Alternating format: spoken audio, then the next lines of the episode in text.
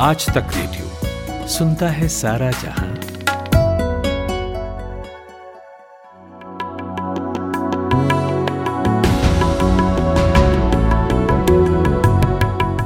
नमस्ते, आज तक रेडियो पर शनिवार का दिन है ये, और ये हमारी जो वीकली बैठकी है वो शुरू हो चुकी है, तीन ताल इसका नाम है। एक बैठकी हम लोगों ने और लगाना शुरू किया है ट्विटर पर हर बुधवार रात नौ बजे और पिछली बार वो डिस्कशन तीन घंटे तक खींचा था। इस पर भी आएँगे, बाद में अभी बात करेंगे। उसका नाम बेबाग बुधवार है। वहाँ अपने इष्ट मित्रों के साथ आप आइए, कुछ नया, कुछ ज्वलंत सुनिए और अपनी भी सुनाइए। पर आज का दिन शनिवार का है और तीन ताल का है। चलिए शुरू किया जाए। कमलेश ताऊ, पाणिनी बाबा और मेरे यानी कुलदीप सरदार के साथ आज का तीन ताल नया हफ़्ता नया बवाल। जय हो। जय हो जय हो तो बाबा ताऊ पहले तो थोड़ा जो ट्विटर वाला हमारा बेबाक बुधवार है हर बुधवार रात नौ बजे हम डिस्कस करते हैं। पिछली बार बड़ा बड़ी मज़ेदार चर्चा हो गई आयुर्वेद एलोपैथ पर। हाँ काफ़ी मज़ेदार रही और एकदम मुझे भारतीय सिनेमा जैसा महसूस हुआ। आखिर में एकदम क्लाइमेक्स आया जब मतलब पांडे जी आए। नहीं, अच्छा, नहीं। जब शर्मा जी आए। आयुर्वेद और उन्होंने जो। रगला लगाया फिर उन्होंने जो जिस तरह के आविष्कारों और चीज़ों के चर्चा की जिस तरह की भस्म की बात उन्होंने कही और नैनो पार्टिकल्स के बारे में बताया, आयुर्वेद के नैनो पार्टिकल्स जली को राग कहते हैं और आग कहते हैं रुझी को राग कहते हैं। तो अब वहाँ से फिर जो कौतुक क्रिया शुरू हुई, वो आनंददायक थी। और जेम्स बॉन्ड जो है, वो एक लाइन थी कि यहाँ तो इलाज ही नहीं है क्या आयुर्वेद और क्या एलोपैथ? ज्ञानदत्त जी की बात। हाँ, अ, बहुत अच्छा वो- उपसंहार उन्होंने हाँ, पूरी चर्चा को दिया कि तो और कंफ्यूज हाँ। कर दिया आपने। तो ये बड़े बड़े वैद्य और चिकित्सकों के वेद और विज्ञान के बीच में जो बहस तीन घंटे चली उसमें जो एक अदद अ, मरीज़ मिस, मिसिंग था एक अदद आदमी मिसिंग था उसने आखिर में कह दिया कि भैया तुम दोनों में से हम तक कोई नहीं पहुँच रहा है। तो आप वैष्णव और शैव बने रहिए हमारे पास तो कोई शिवाला नहीं है। बेबाक बुधवार का कलेश ये है कि उसको रिकॉर्ड हम लोग उसको रिकॉर्ड करके सुना पाते लोगों को जैसे ये रिकॉर्ड करते हैं हम लोग तीन ताल लोगों के लिए तो मज़ा आ जाता क्योंकि वो एक क्षण है इसीलिए मैं लोगों को कहूँगा कि बुधवार को रात के नौ बजे आज तक ट्विटर खोलिए। आज तक रेडियो के हैंडल पे आइए और वहाँ पे आपको एक रिमाइंडर मिलेगा एक लिंक मिलेगा उस पर क्लिक करिए और हमारे इस पैसे से जुड़िए क्योंकि उसको वहीं पे सुना सकता है सुना जा सकता है। और वो नौ बजे के आसपास शुरू होता है थोड़ी देर के बाद दस मिनट पाँच मिनट रंग आ जाता है उसमें लेकिन उसको बाद में नहीं सुन सकते। बिल्कुल। और वो एकदम महाभारत के रंग में अश्वस्थामा मरो नरो व कुंजरो की आकाशवाणी जैसा है। वो फिर बाद में एडिटिंग का उसमें ऑप्शन नहीं है उसको बाद में सुनने का ऑप्शन नहीं है तो आपको रण में होना पड़ेगा और रण का समय है नौ बजे दिन बुधवार पर एक बड़ा आकर्षण उसका यही है कि कोई भी अपनी बात रख सकता है मतलब हम्म। अगर आप बोलना चाहते हैं तो आप हमें रिक्वेस्ट भेज सकते हैं हम हम्म। आपको स्पीकर के तौर पर ऐड कर सकते हैं और पिछली बार तो हमने काफ़ी स्पीकर्स भी लिए तो आप भी न सिर्फ़ सुन सकते हैं अपनी बीच बीच में हम लोग लिसनर बनते रहे ताकि और हाँ। स्पीकर जोड़े जा सके और मतलब खुला खेल फरुखाबादी है आइए हाँ। और अस्सी चुटकी नब्बे ताल और रगड़ की बिदा मुँह में डाल तो बात कहने का पूरा मौका अपनी बातों को अपनी हथेलियों पे बरतें और उसका कह मारें बगैर सोचे। हाँ इस बार बहुत लोग बोले बहुत अच्छा लगा। हाँ। लोगों का पार्टिसिपेशन होता है हम तीन ठेलुओं की तरह जो है ना हम ठेलते हैं लेकिन और भी लोग उधर से भी ठेलते हैं। हाँ। हाँ असली मज़ा वो तभी आया जब बहुत लोग बोले ज़्यादा से ज़्यादा आवाज़ें सुनी। और टाइमिंग भी सही है ना नौ बजे रात में आदमी अपना खाना वाना खा के बैठा हम्म। हुआ है थोड़ा सा कसरत हो जाता है। हाँ और कुछ लोग नौ बजे पकाना शुरू करते हैं, ग्यारह बजे खाने की आदत होती है, उनके लिए अच्छा है कि अपना किचन स्पेसेस पे आकर के सुनते हुए अपनी सब्ज़ियाँ छौकते रहें। आपको बोरियत नहीं होगी। पूरा मनोरंजन होगा और जब तक कार्यक्रम अपने आखिरी पड़ाव में आएगा आपका खाना पक के तैयार हो जाएगा। इससे अच्छा क्या हो सकता है? अगले के लिए आमंत्रण है आपको बुधवार रात नौ बजे। टॉपिक क्या होगा? ये उसी दिन सुबह दोपहर तक हम लोग अपने ट्विटर हैंडल पर आज तक रेडियो के ट्विटर हैंडल पर बता देते हैं। हाँ वैसे हम कोशिश करेंगे कि आपको पहले से बता दें। और जो अभी तक लग रहा है कि हम लोग हिंदी का या भारत का जो हास्य है हिंदी नहीं कहना चाहिए। और जो चुटकुले हैं जो मज़ाक हैं और उसके ऊपर जिस तरह की उसकी जो शैली है वो कैसे मुख्तलिफ़ है अंग्रेज़ों की शैली से कि मतलब बेसिकली पाद और फाल्ट में क्या फ़र्क है उसके ऊपर चर्चा हम लोग करेंगे हाँ कहे कि अंग्रेज़ी में होता है पन हाँ पर हमको बातें समझ नहीं आती वो हम्म। हाँ। ये पन जो है पर जो है हमारा महाराष्ट्र में पण कैसे हो गया? पण है हाँ। हम्म। हाँ। एक हिंदी में पन है वो फिर वो अपना या पराया के आगे लगता है हाँ। अपनापन परायापन अरे उसमें तो बहुत पन होते हैं। हिंदी का जो हाँ। पन है। सबसे अच्छा पन तो मुझे हरामी पन लगता है बहुत अच्छा है। बहुत सर्वव्यापी है। और हिंदी में इतना सर्वहारा शब्द इस्तेमाल नहीं हुआ है जितना कि हरामी पन इस्तेमाल हुआ है। ऐसा मैं विश्वास से कह सकता हूँ। ये अच्छी डिबेट होगी ठीक है। तो अभी आज के एजेंडा पे आते हैं हाँ बुधवार से शनिचर में आते हैं। हाँ शनिचर में आते हैं और काली खिचड़ी का दिन है। शनिदेव का दिन है और छुट्टी का दिन है। हाँ तो आज जिन विषयों पे बात करने वाले हैं एक बस एक क्रिस्प इंट्रोडक्शन उसका दे दूँ कि सबसे पहले जीपीएस के साथ हमारे अजीबो गरीब प्रयोग और संयोग की बात करेंगे। डिजिटल नक्शों को जानेंगे जिसने जाने कितनों को पहुँचाया और जाने कितनों को भटकाया। उसके बाद अशकों की बात करेंगे आंसुओं की। जिसको जिसके बारे में मोहम्मद अलवी कहते हैं कि रोज अच्छे नहीं लगते आँसू, खास मौकों पे मज़ा देते हैं। तो आंसुओं पर बात होगी, इसके डूज एंड डोंट्स पे बात होगी, इसके सोशियो फिलोसफिकल एस्पेक्ट पे बात होगी और तत्पश्चात चर्चा आएगी। एक श्रोता का संदेश है, मैं सुनने वाले का, उनकी ओर से भेजी गई ये खबर है कि इस पर बात कीजिएगा प्लीज़। तो उस पर भी बात करेंगे और बीच बीच में मिजाज उत्तेजक खबरें भी आती रहेंगी। लेकिन सबसे पहले जीपीएस और उसके सुझाए रास्तों पे बात करनी है। ताऊ। और कई हफ्तों से ये विषय पेंडिंग है क्योंकि थोड़ा सा समय ये माँगता है और समय बचता नहीं है। जीपीएस जिसके हम सब लाभार्थी भी हैं और अ, भुक्तभोगी भी हैं मैं एक एग्ज़ाम्पल से शुरू करता हूँ फिर आप लोग बात को आगे बढ़ाइएगा अपने अपने तजुर्बे बताइएगा। मैंने एक खबर पढ़ी कि गूगल मैप की वजह से गलत पते पर बारात लेकर के दूल्हा पहुँच गया। इंडोनेशिया की ये खबर है। एक जनाब की शादी थी और बारात जो है सेंट्रल जावा के गाँव में जानी थी लोसारी गाँव। दूल्हे ने गूगल मैप का सहारा लिया और गूगल ने उसे भटका दिया और वो बारात लेकर पहुँच गया एक दूसरे गाँव जेंग कोल नाम के गाँव। और मज़े की बात ये थी कि इत्तेफाक से वहाँ भी एक शादी हो रही थी और बारात का ही इंतज़ार हो रहा था। तो ये जो साहब पहुँचे, इन्हीं को दूल्हा समझ लिया गया और आवभगत की गई। नाश्ता पानी कराया गया बारात को मतलब जो भी उनका तिलक वगैरह होता होगा पहले, तोहफे आदि दिए गए। और फिर परिवार के किसी सदस्य को शंका हुई और उसने ये गड़बड़ पकड़ ली। तो बाद में बारातियों ने भी माफ़ी मांगी कि भाई ये गूगल की गलती से ऐसा हुआ और उसके बाद वो फिर से फिर उसी गूगल के सहारे सही गाँव के लिए रवाना हुए। तो इस तरह एक गलत शादी होते होते बच गई। बाबा ई जौन गूगल मैपवा है बहुत हसावे वाली चीज़ है नहीं? मतलब कभी कभी वासेपुर के कट्टे जैसा लगता है कि गोली चलाना होता है कचरा मोहल्ला में चल जाता है कलकत्ता में। हम्म आप ये समझ लें कि आप अभी खोल लें गूगल मैप हम्म। तो पता चलेगा कि कुलदीप मिश्रा की लोकेशन हम्म। अभी चोपड़ा जी के घर में है तीन चार सेकंड पाँच सेकंड बाद वो लहरा के खन्ना जी के घर चली गई।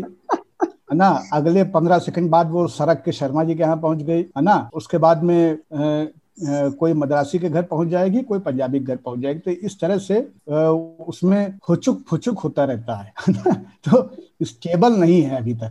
तो टेबल है लेकिन स्टेबल नहीं है। हम्म पाया उसके जोड़ते रहते हैं। दूसरा हम तो भैया यही बात जानी थे हम्म। कि दुनिया में जब से मनई भा है हम्म। तब से मैप है और अब्बा मैप है। मैप। है ना? और मैप में मिसहैप जौन है होत रहा है। हम्म। है ना? तो कोलंबस भैया एक मैप बनाई वैका लेके निकले है ना? और जाना था जापान पहुँच गए चीन समझ गए ना। भारत एक खोज के लिए निकले थे तो पहुँच गए अमेरिका। वही अमेरिका जहाँ दूर देश के टावर में एरोप्लेन घुस जाता है। हम्म, उस पर बात करना। अमेरिका भी हाँ। बहुत भटकता है इधर उधर चला जाता है। हाँ हम्म, तो वो भटक के अमेरिका पहुँच गए बेचारे और निकले रहे भारत एक खोजे के लिए। फिर बाद में जो है जवाहरलाल नेहरू ने भारत को खोजा। और श्याम बनेगल ने उसको पर्दे पे बताया कि हाँ भारत पे खोज ऐसे हुई। तो ये जो संकट है ना, ये कोलंबस और मैगलन के टाइम से चला आ रहा है। मैगलन मैप लेके चले थे चर्च का। चर्च ने कहा था कि तश्तरी के माफिक चपटी है ये धरती। और बेचारे वो चपटी धरती किनारा खोजे निकले कि आज हम छितीस तक पहुँच के रहब। और छितीस का खोज खोजत खोजत जो है गोल चक्कर काट के आए गए वापस। तो तब समझ में आया कि नहीं धरती साला गोल है मामला ये तो। हम्म, खैर बुद्धि ही गोल नहीं थी धरती भी गोल थी ये उस दिन से स्थापित हुआ। और वो संकट तब से लेके मैगलन और गलील गलीलियो और ये कोलंबस के समय से जो संकट है ये संकट अभी तक बना हुआ है। हम्म, और अभी भी आप देख लीजिए कि लोग मैप लेकर निकलते हैं और सिगरा का मैप डालते हैं मच्छोदरी पहुँच जाते हैं। बनारस में तो गलियों में मैप जीपीएस का काम नहीं कर सकता हाँ। वहाँ तो मैंने सुना आवाज़ आ हाँ। रही है, मैप बोल देता है आप मैप से पूछेंगे कि हमको खोआ वाली गली जाना है कचौड़ी गली जाना है वो सुनारन वाली गली में भेज देता है। तो विश्वनाथ जी का मंदिर आपको दिखाएगा कि ये चार फरलांग पे है आपके पास से और चार फरलांग जब आप पहुँचेंगे तो पता चलेगा कि इधर से तो प्रवेश है नहीं है इधर से तो एंट्री ही नहीं है। तो यही स्थिति कई बार दिल्ली छह में होती है। लोग साड़ी की दुकान कचरे खोजते हैं जीपीएस के माध्यम से लेकिन पहुँच नहीं पाते हैं। आखिर में श्रुति ज्ञान के आधार पे ही जो है हम्म, व्यक्ति मनुष्य ही मनुष्य के काम आता है। मनुष्य ही मनुष्य के आदमी हूँ आदमी से प्यार करता हूँ और ये काम मैं बार बार करता हूँ है ना?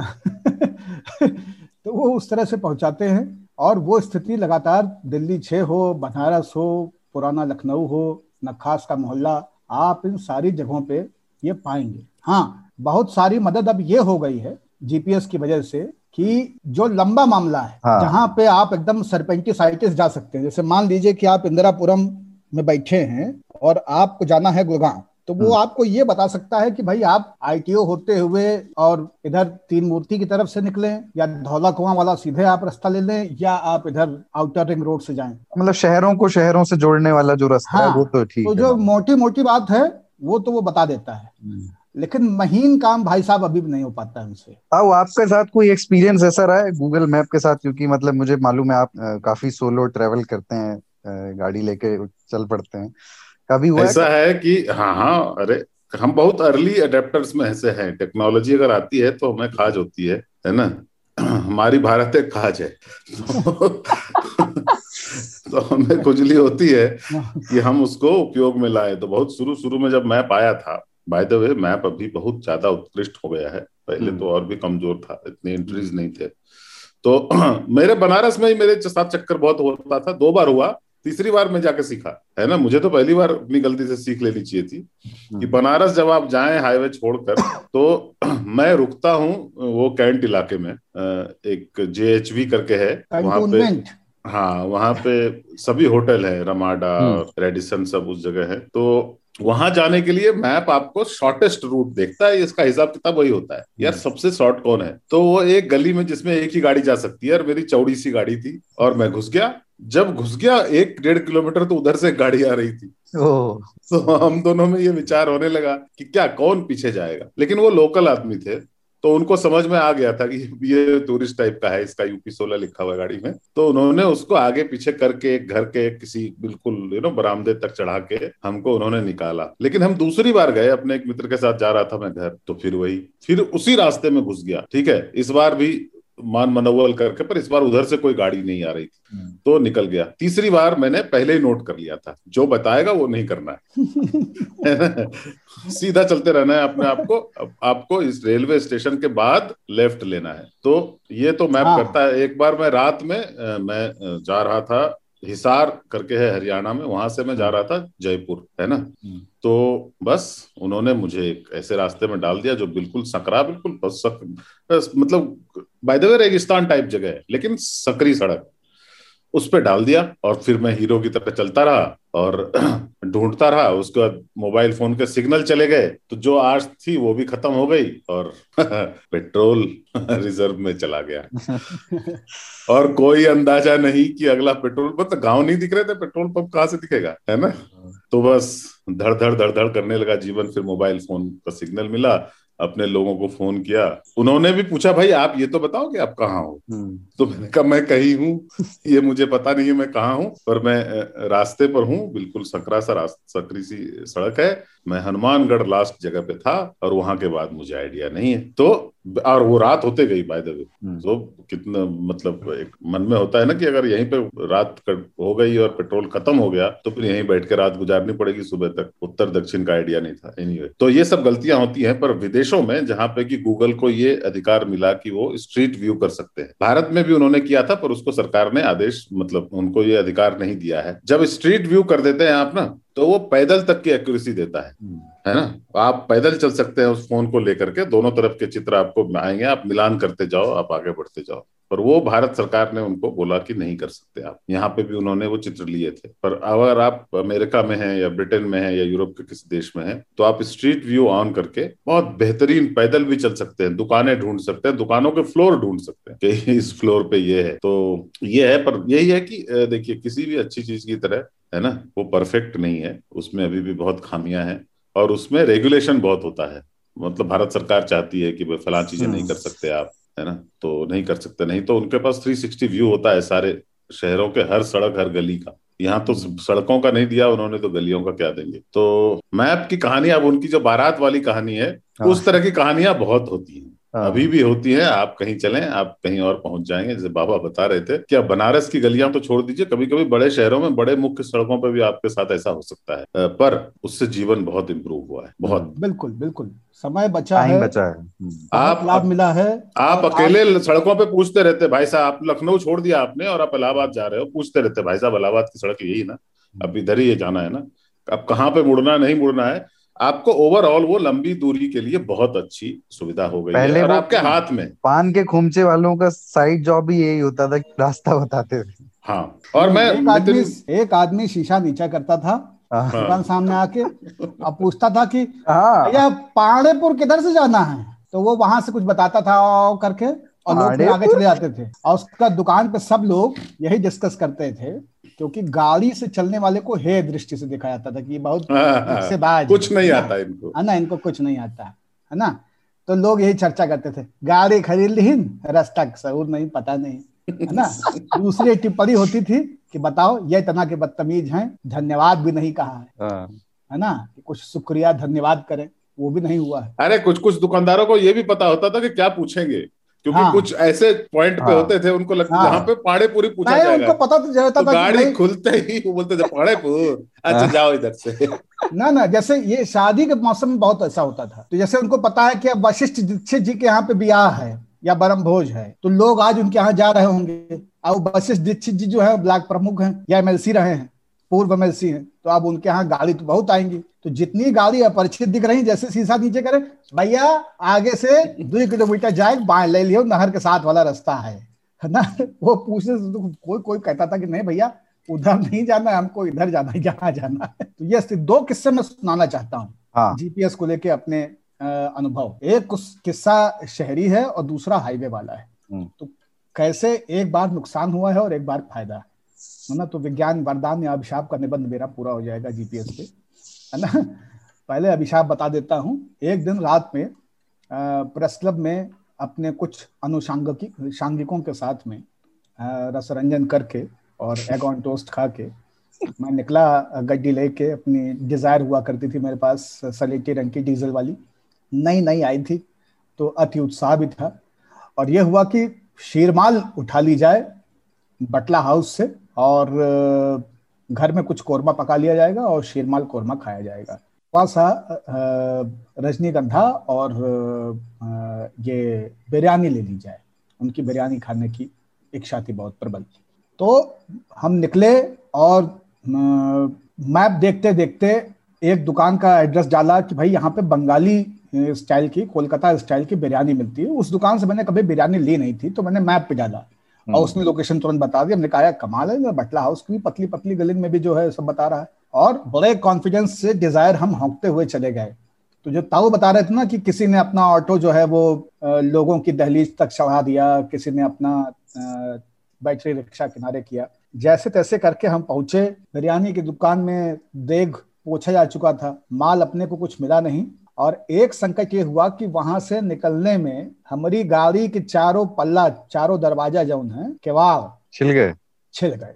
अरे यार। क्योंकि ऐसी गली में गूगल हमको ले जा चुका था जिस जिस गली में चार पहिया गाड़ी नहीं जा सकती। और वहाँ से ना लेकिन चूँकि रसरंजन हो चुका था हाँ, के साथ। तो तो सबने कहा कि बाबा बाबा आगे मत जाइए। हमने कहा अरे ऐसी की तैसी है ना? और चारों पल्ला छिड़वाए के हम चले आए। ना?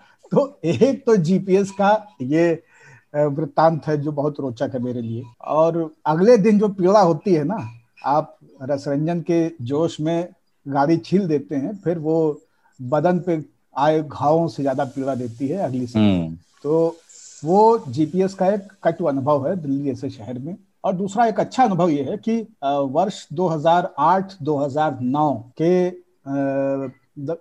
इसमें संक्रमण में मतलब कि 31 दिसंबर 1 जनवरी का आ, समय सेलिब्रेट हम्म। करने के लिए हम नया साल आ, नया साल मनाने के लिए हर साल हम जाते थे मनाली क्योंकि मनाली में ऑफ़ सीज़न रहता है एकदम सूखा कर्फ्यू ग्रस्त गाँव जैसा हो जाता है तो वो एकांत में बहुत आनंद आता था और वहाँ पे हम अपना कुकिंग वुकिंग खुद करते थे कच्चा पपीता लेके जाते थे गोश्त और ट्राउट फ़िश खाते थे हम्म। तो एक बार हम लोग यहाँ से चले और हम लोगों के पास उस वक्त वो टोयोटा की एक गाड़ी आती थी क्वालिस तो। क्वालिस लेके हम लोग निकले यहाँ से। और चंडीगढ़ से शराब उठाई क्योंकि शराब चंडीगढ़ में खासी सस्ती थी। उस वक्त दिल्ली से भी सस्ती हुआ करती थी। और हिमाचल में हद से ज़्यादा महँगी थी। दूसरा क्या है हिमाचल में चॉइसेस नहीं होती हैं। तो चंडीगढ़ से अपना द्रव्य ले करके सारी चीज़ें पीना स्वास्थ्य के लिए हानिकारक हानिकारक है। हाँ वैधानिक चेतावनी है। मज़ा बहुत आता है लेकिन हानिकारक है। तो हम लोग चंडीगढ़ तक सब सही रहा। रात हो चुकी थी बारह बारह बज गया था। उसके बाद हम लोग, और आप सोचिए कि 29 या 30 दिसंबर की ये घटना है, और कोहरा किस कदर रहा होगा। तो एक रास्ते को हम लोगों ने समझा कि ये रोपड़ का रास्ता है, और यहाँ से हम लोग बिलासपुर रोपड़ बिलासपुर होते हुए मनाली जाएँगे, कुल्लू होते हुए मंडी होते हुए। तो हम लोग रोपड़ के रास्ते पे बढ़ गए। और जब हम लोग एक दो घंटे चल दिए तो समझ में आया कि हम लोग तो कहीं लुधियाना जलंधर वगैरह के आसपास किसी और शहर के पास पहुँच गए हैं। हम लोगों ने दरअसल कोई गलत मोड़ रोपड़ वाला समझ के उस पर हम लोग चले गए थे। और दूर दूर तक कोई नहीं था। दरवाज़ा खोल के बाहर निकले तो टपकने वाला कोहरा था। पुलिस वाले और कुत्ते तक गायब थे सड़कों से। बहुत ही बुरी स्थिति थी। और अपने पास उस वक्त नोकिया का फ़ोन होता था जिसमें टाइपिंग और स्क्रीन आधा आधा हुआ करते थे ई सिक्सटी थ्री करके फ़ोन हाँ। क्वालिटी कीपैड वाला। हाँ तो वो ई सिक्सटी थ्री में आधी स्क्रीन होती थी। उसमें हमने उस रात मैप लगाया और क्लोजेस्ट दूरी उसने रोपा के लिए जो हम लोग को दिखाई उसको देख करके हम लोग चलना शुरू हुए। और कौन कौन गाँव से कौन कौन कच्चे से उसने मझाते मझाते लेकिन सुबह साढ़े तीन बजे हम लोग अनंतपुर साहब पहुँच गए। देखिए। हम्म, तो अ, मतलब लग रहा था कि पता नहीं हम लोग कहाँ जंगल में जा रहे हैं लुट जाएँगे कि गाड़ी खराब हो जाएगी कच्चे धूल भरे रास्ते और कोहरा दो तरह की चीज़ें और वो कोहरे के साथ जमी हुई जो धूल थी वो विचित्र सी गंदगी मचा रही थी स्क्रीन पे। कुछ समझ नहीं आ रहा था बस चल रहे थे जैसे तैसे। सामने कुछ दिख भी नहीं रहा था हज का गड्ढा। लेकिन साढ़े तीन बजे हम लोग खैर साढ़े तीन चार बजे के करीब हम लोग अनंतपुर साहब पहुँच गए और अनंतपुर साहब जा करके वहाँ पार्किंग में गाड़ी लगाई गुरुद्वारे गए और अ, मैं अनंतपुर साहब हमेशा ऐसे ही तीन चार बजे लौटानी में भी आता पहुँचता रहा हूँ रात में और जाते समय भी। हम्म, तो मैं रुकता ज़रूर हूँ मेरा एक वो स्टॉपेज रहता है और क्योंकि वहाँ पे स्टील के गिलास में दो तिहाई भर के चाय मिल जाती है और बहुत मज़ेदार चाय होती है। जो मामला रो पड़ने का था मामला रो पड़ने का था वो आनंदपुर में आया। मैप की वजह से। मैप हाँ। की वजह से। तो मैप ने कैसे उस रात हम लोगों को अ, और हम लोग छह छह मित्र थे। ये रोपण का कोई रोपण से तो नहीं ले वहाँ से तो अभ्रंश होगी नहीं है वृक्षारोपण? नहीं नहीं नहीं। नहीं नहीं। ये रूपनगर नाम है उसका। अच्छा। है ना? हाँ, और इंशा ने इस पे लिखा भी था कि रूपनगर के नाके पे हम्म। लगता है महसूल मियाँ। वाह। तो रूपनगर का नाका जो है ना इंशा जो थे फिल्लौर के थे जो जो जालंधर के रास्ते में है। हम्म, और मैं उन रास्तों पर बहुत चला हूँ। मैप के उद्भव के टाइम में ई सिक्सटी थ्री का मैप लगाकर भी मैं चला हूँ। बंगाल पंजाब के विभिन्न गाँव में जाने के दौरान। तो मैप जो है वो बहुत लाभदायक है। आदमी जो अब तो गाँव गाँव तक है आपको हम्म। मैप का उपयोग करना चाहिए पर क्या है नक्शेबाजी मत करिए। और एक छोटी सी बात मैं ये बता देना चाहता हूँ कि मतलब सबको पता ही है कि जो शब्द है नेविगेशन वो भारत की देन है वो नवगति से आया है। ओ हाँ। तो ये नहीं पता था। हाँ भारत को हमने मतलब विश्व को हमने ज़ीरो ही नहीं दिया है। ये नवगति है आ, आकाश के आकाश में तारों की स्थिति को देखकर। हाँ। एक जगह से दूसरे जगह जाना और दिशा का निर्धारण करना किधर जाना है ये नवगति थी नवगति से नेविगेशन हुआ। और अगर बिहार के लोग उसको नेविगेशन बोलते हैं तो बहुत ज़्यादा गलत नहीं। इस तेरह साल पुराने फ़ोन को जो ई सिक्सटी थ्री की मैं बात कर रहा हूँ 2008 में खरीदा गया फ़ोन मैंने अब तक संभाल के रखा है मैं आप लोगों को दिखाना चाहता हूँ। तो ये है ई सिक्सटी थ्री बहुत अच्छा लुक था। हाँ बहुत अच्छा लुक था हाँ ये एकदम ब्लैकबेरी की कॉपी जैसा था ये। और ब्लैकबेरी से ज़्यादा अच्छा काम करता था ये। हमारे सबसे प्रिय फोनों में ये रहा है। मैंने बाकी सारे फ़ोन में बहा देता हूँ लेकिन ये एक अकेला फ़ोन है। और एक आईपॉड है टच वाली आईपॉड था जिसमें ऑडियो विजुअल था और वो टच वाला ऑप्शन था। आई आईफोन का मज़ा देता था आईपॉड तो हम्म। वो आईपॉड और ये फ़ोन दो चीज़ें मैंने संभाल के रखी हैं। एक संक्षिप्त बातचीत रास्ता बना बताने वाले किरदारों पे भी कर सकते हैं क्योंकि अलग अलग शहरों में रास्ता बताने के अंदाज अलग है। हमने छुआ उसको हल्का सा जैसे आप दिल्ली में पूछिए तो वो कहेगा थोड़ा ही आगे जाना है फिर टी पॉइंट आएगा। ये टी पॉइंट थोड़ा इधर ही ज़्यादा चल आता है। और हम्म। थोड़ा आगे का मतलब तीन किलोमीटर भी हो सकता है चार हम्म। किलोमीटर भी हो सकता है। और वहाँ आप बनारस में मुरादाबाद में रामपुर में वहाँ थोड़ा आगे का मतलब होता है 200 मीटर 400 मीटर 500 मीटर। पहाड़ों पे बहुत संकट है सबसे बड़ा। जिस हाँ। को वो बताते हैं कि बस थोड़ा आगे है अगर आप ट्रैकिंग कर रहे हो ना तो सुबह के चले शाम को पहुँचते हैं उस थोड़ा आगे में। तो और मैं इसको खूब भुगता हूँ। तो अच्छी बात ये होती थी कि ट्रैकिंग में हमेशा ओल्डमंग की एक बॉटल बैग में रखता था शराब पीना स्वास्थ्य के लिए हानिकारक है लेकिन ईंधन का काम करती है। हाँ तो तो पहाड़ों में ये बहुत बड़ा संकट है कि बस ये इसको पार करते ही इस वाली पहाड़ी को पार करते ही है। लेकिन इस वाली पहाड़ी को पार करना जो है ना वो दुनिया की सबसे दुर्लभ चीज़ों में से एक हो जाता है। ये हमारे गाँव में भी बहुत होता है कि गाँव में जैसे मैं जिन जिस एरिया से आता हूँ वहाँ पे ना थोड़ा जंगल है थोड़े पहाड़ है थोड़ी पहाड़ियाँ हैं छोटी छोटी छोटी छोटी। हम्म। टीले बहुत सारे हैं तो लोगों को पूछो कि भाई वहाँ गेड़ा टिकर जाना है और तो इतना दूर कहाँ है? बस यही बस ये तो नदी देखो नदी पार करिए बस पहुँच जाइएगा आप। आप चलो तो फिर फिर पता चलता है आपको कितनी दूर है। तो और बर- कु- कुछ लोग उल्टे भी होते हैं। उनको पूछ दो तो वो आपका हौसला ही गिरा देगी। अरे कहाँ आ गए आप? इधर थोड़े आना था। अरे महाराज गलत आ गए भैया। बहुत गलत आ गए यार आपको तो वही मुड़ जाना था। आप तो बहुत अब तो बहुत आप चलो आप। नहीं और इनमें इसमें सबसे विचित्र लोग वो होते हैं जो दिशा ज्ञान के अनुसार मैं बताते हैं। हम्म, जबकि आपको पता नहीं होता है कि आप अब रात में आपको क्या पता कि यहाँ पे उत्तर किधर है और दक्षिण किधर है। हम्म, और कई बार सूरज सर पे होता तो समझ नहीं आता है कि किधर से ऊपर आया है। लेकिन कुछ लोग कहते हैं कि अरे यह कहती आएगा दक्षिण में है। तुम यहाँ से ऐसा करो उत्तर चले जाओ उत्तर में है ना? तो इस तरह के बहुत सारे लोग हैं जो दिशा के अनुसार जो है क्योंकि वो ऐसे ही सुनते जानते आए हैं लेकिन सबसे ज़्यादा सम्मान मैं उनका करता हूँ जो किसी को रास्ता बताने में इतना इन्वॉल्व महसूस करते हैं इतना। प्रसन्न होके जो गुटखा थूक देते हैं बीड़ी बुझा देते हैं फिर आपको रास्ता बताते हैं वो लोग सबसे सम्मानित हैं और वो जो पॉइंटर के साथ बताते हैं हम्म। कि यहाँ से जाओगे मंदिर मिलेगी लाल वाली वहाँ पे नहीं मुड़ना हम्म, है ना आप हाँ। वहाँ से आगे जाओगे फिर आएगा बरगद का पेड़। वहाँ से बाएँ एक रास्ता जा रहा होगा। बाएँ वाले में आपको नहीं जाना है। आपको सीधे चलते जाना है। आप देखिएगा, एक सैमसंग का शोरूम आएगा, बड़ा सा। वहाँ पे रास्ता जो है, एक राइट में होगा। आपको राइट में नहीं घुसना है। आप आगे जाइए। सैमसंग के ठीक बाद एक बाएँ रास्ता मुड़ेगा। वहाँ जैसे ही मुड़ेगा, जैसे ही मुड़ेगा, आपको मस्जिद दिखेगी, है ना? मस्जिद को की तरफ़ मत जाना आप। आप सीधे चले जाना। तो वो ये इंश्योर करते हैं कि आदमी बीच में कहीं कोई गलती हाँ। ना करे। हाँ, मतलब ये भी बताते हैं कि किधर नहीं जाना है। हाँ लक्ष्य से पथभ्रष्ट ना हो इसकी चिंता उन्हें ज़्यादा रहती है।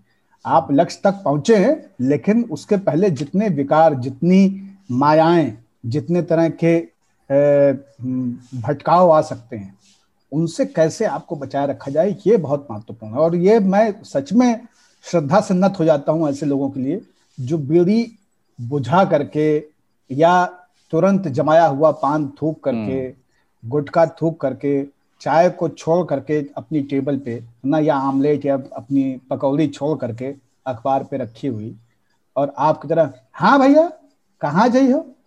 हाँ ऐसा करो आप यह कहती से न जाओ। आप आए गए गलत। आप चले जाओ 500 मीटर पीछे काहे से बताई? ये रास्ता जाऊँ बहुत खराब है भैया। आपके गाड़ी में मत जाए न कमांडर हो तो चली जात बोला ई गाड़ी न जाई तो आप लौट जाओ पीछे वापिस। हाँ किनके यहाँ जा रहे हो? उनके हाँ हाँ हाँ हाँ रहे सिंचाई विभाग में रहे वही हाँ हाँ जानी थी हम उनका जानी थी। आप पाँच सौ मीटर पीछे चले जाओ और जब शिवाला बा वह वह से आपका जो है सीधे रास्ता पकड़ ले दाएँ कहती तो इस तरह से मतलब इतना मुतमिन होके और वो कॉन्फिडेंस आपको दिलाते हैं हम्म। कि भाई आप जहाँ जा रहे हो मैं जानता हूँ। हम्म हम्म, इसलिए आपको चिंता करने की ज़रूरत। नहीं है। तो जो मैं बता रहा हूँ उस पर आप आँख मूंद के एकदम विश्वास करके जा सकते हैं। इतनी। देर में उनकी चाय भंड हो जाएगी बीड़ी उनकी खत्म हो जाएगी है ना? चिलम उनकी ठंडी हो जाएगी पान उनका तबाह हो जाएगा। लेकिन उन्होंने एक पुण्य का काम किया। अच्छा वो ऐसा नहीं कि रास्ता बता के भूल जाते हैं। जिनके घर वो गए थे जल निगम वाले के यहाँ वो जब मिलेंगे उनको हफ़्ता दस दिन बाद हाँ, बजरिया में है ना? हाँ। हाँ। भैया वैद्यनाथ बुद्ध के कौनो आप यहाँ आए रहे? हाँ रास्ता हमसे पूछत रहे फिर हम उनका बतावा। हम कहा चलो हम तुमका छोड़ आए फिर लेकिन मुला उनके गाड़ी में जगह नहीं रही मनाई रहे अच्छा है ना? अब बताओ है ना? एक मारुति में अच्छा मनई बैठ है। बैन हो तो हम बैठ जाए बैनो ना रही है ना? कारे रही फिर हम लेकिन उनका बताए पहुँच आई गए रहे ना? हाँ, कहाँ हाँ टी गए रहे हैं? अरे उनका देखा है आए रहे हम समझ गए रहे भैया। एक मालदार बढ़िया आदमी लगत रहे हाँ ठीक ठाक रहे एक होते हैं वो जो मज़े लेते हैं। इसका एक जो अपना यूपी का वो राजू श्रीवास्तव है वो बहुत अच्छा करता भी था। हाँ, एक मज़े लेने वाले होते हैं। आके हम्म। भैया शिवरामपुर जाना है। हम्म, अच्छा शिवरामपुर जाना है कौन काम से? अरे भाई अरे इनसे मिलना। तो जाओ रोका कौन है? हम्म, एक वो दूसरा ये अच्छा रामावतार सिंह क्या जा रहे हो? अच्छा रामावतार ये रामावतार वो जो स्कूल में टीचर है? हाँ हाँ पलट के पलट के दो चार और लोगों से पूछने लगते हैं। हाँ। रामावतार वो है ना वे वाले वे वाले हाँ। हाँ पूरा हाँ। करने के बाद हम कभी गए नहीं उनके यहाँ हमको पता नहीं है किसी और से पूछ लीजिए। पाँच मिनट उसको रोक वही ना जिनकी बिटिया बॉम्बे चली गई थी। हाँ हाँ वो वाली बात मैं कह रहा हूँ कई बार ऐसा बेइज्जत कर देते हैं। सत्यानाश काट के भेजते हैं। आ, लेकिन ये है कि भाषा कैसे कि भाषा के कई बार इतने खूबसूरत मेटाफर देखने को मिलते हैं। मुझे याद है सत्रह यूपी चुनाव कवर करने हम लोग निकले थे तो किसी से पूछा था मैंने कहा ये रास्ता ठीक तो है मतलब गाड़ी जाने के लिहाज से? तो उसने कहा भाई साहब आपके पेट का पानी नहीं हिलेगा इतना बढ़िया रास्ता। हाँ, तो ये है ये भी एक मज़ा है। अच्छा ये थोड़ा सा अब इस इसको किस्सों से और आगे ले जाते हुए इस बातचीत को कि नक्शों का इतिहास तो वैसे बहुत पुराना है मतलब तेईस सौ ईसा पूर्व में बेबीलोन साम्राज्य में मिट्टी से नक्शा बनाया गया था ऐसा दावा है। अ, बाद पहले जब तक का एक नक्शे के आप किसी और व्यापक उस पे और गंभीर उस पे जाएँ वैसे उसके पहले मैं एक नक्शा हाँ। आपको और ध्यान दिला दूँ जो लोक प्रचलन में है वो है नैन नक्श वाला। हाँ। है ना? और दूसरा नक्शा जो है वो एटीट्यूड वाला कि अरे बड़े नक्शेबाज हैं। अरे उनकी तो बात ही न करो है ना? ऐसा नक्शेबाजी सब घुस जाइए उनकी है ना? अब आए दो आ रहा है अब रिज़ल्ट आ रहा है। काउंटिंग इकतीस तारीख का हुई रही दो तारीख का हुई रही सब नक्शेबाजी घुस जाइए उनकी। हम्म, जब गमछा जा रहे रात दूत ये चेहरा करा थी सब नक्शेबाजी धरी रह जाएगी तो ये दो नक्शे भी हैं है ना? हम्म। कि नैन नक्श कुछ नहीं हीरोइन अपने आप को समझा थी। एक वो एक अ, मतलब नक्शों ने बहुत लोग ये कहते हैं कि अ, बहुत सुविधा पैदा की पर नक्शों के अपने लिमिटेशंस हैं। और एक थोड़ा नॉस्टैल्जिया दिखता है कि यार वो एक तो खजानों के रेफरेंस में बहुत नक्शों का हमने किस्सों कहानियों फ़िल्मों में देखा है बचपन की कहानियों में। एक नॉस्टैल्जिया दिखता है कि अभी भी बहुत सारे लोग छपा हुआ नक्शा लेकर के घूमना पसंद करते हैं खासतौर से जब उन्हें पैदल घूमना हो। कहीं किसी शहर में। मुझे मैं स्कॉटलैंड में ग्लासगो में एक ऐसे ही बेल्जियम की एक महिला से मेरी दोस्ती हुई जो उनका उनके पति दो महीने की छुट्टी पर अमेरिका चले गए थे काम से। तो वो स्कॉटलैंड घूमने आ गई थी फ़िज़िकल नक्शा हाथ में लेकर के और झोले में एक सैंडविच रख करके और वो ऐसा पूरा शहर चौदह पंद्रह बीस किलोमीटर दिन में पैदल चलती थी वही नक्शा देखते हुए और वो गूगल वूगल का इस्तेमाल नहीं करती थी फ़ोन वोन नहीं देखती मुझे अच्छा लगा लेकिन मतलब क्या ये अ, मतलब ये नॉस्टैल्जिया ही है? आप लोगों को ये नॉस्टैल्जिया प्रभावित करता है? या टेक्नोलॉजी हाँ, को खारिज करने के लिए भी टेक्नोलॉजी की भी तो उपयोगिताएँ ही हैं तो मतलब बनाम करके देखें इसको या कभी कभी के लिए ठीक हम लोग हम और ताऊ दो शहरों में एक साथ गए हैं। एक गौल हम लोग गए हुए थे श्रीलंका में और वहाँ पे ऑर्गेनिक मसाले हम लोग खोज रहे थे क्योंकि श्रीलंका के मसाले बहुत मशहूर हैं।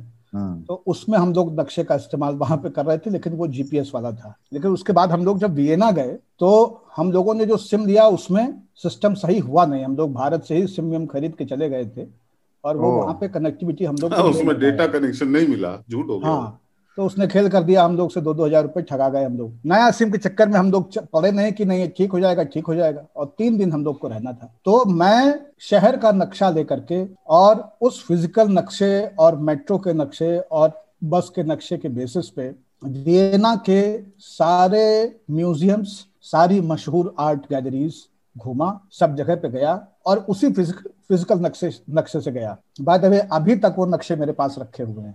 और मैं उनमें मैं रेखांकित करता चलता था कि ये यहाँ पे है ये ऐसे है। और उन नक्शों से चलने में सबसे बड़ी सुविधा ये हुई कि एक फ़िज़िकल प्रूफ है जो कहीं पे डामाडोल नहीं होना है। उसकी डेटा डिपेंडेंसी नहीं है। और हम लोग उस पीढ़ी के नहीं है जो अभी भी बहुत कॉन्फिडेंट हो जाएँ। जो नई जनरेशन है वो पूरी तरह से कॉन्फिडेंट है। लेकिन हम थोड़ा सा लेसर कॉन्फिडेंट वाले में है कि एक फ़िज़िकल कॉपी हो तो यकीन रहता है कि नहीं अपने हाथ में है। अभी फ़ोन की बैटरी खत्म हो हम्म। जाएगी।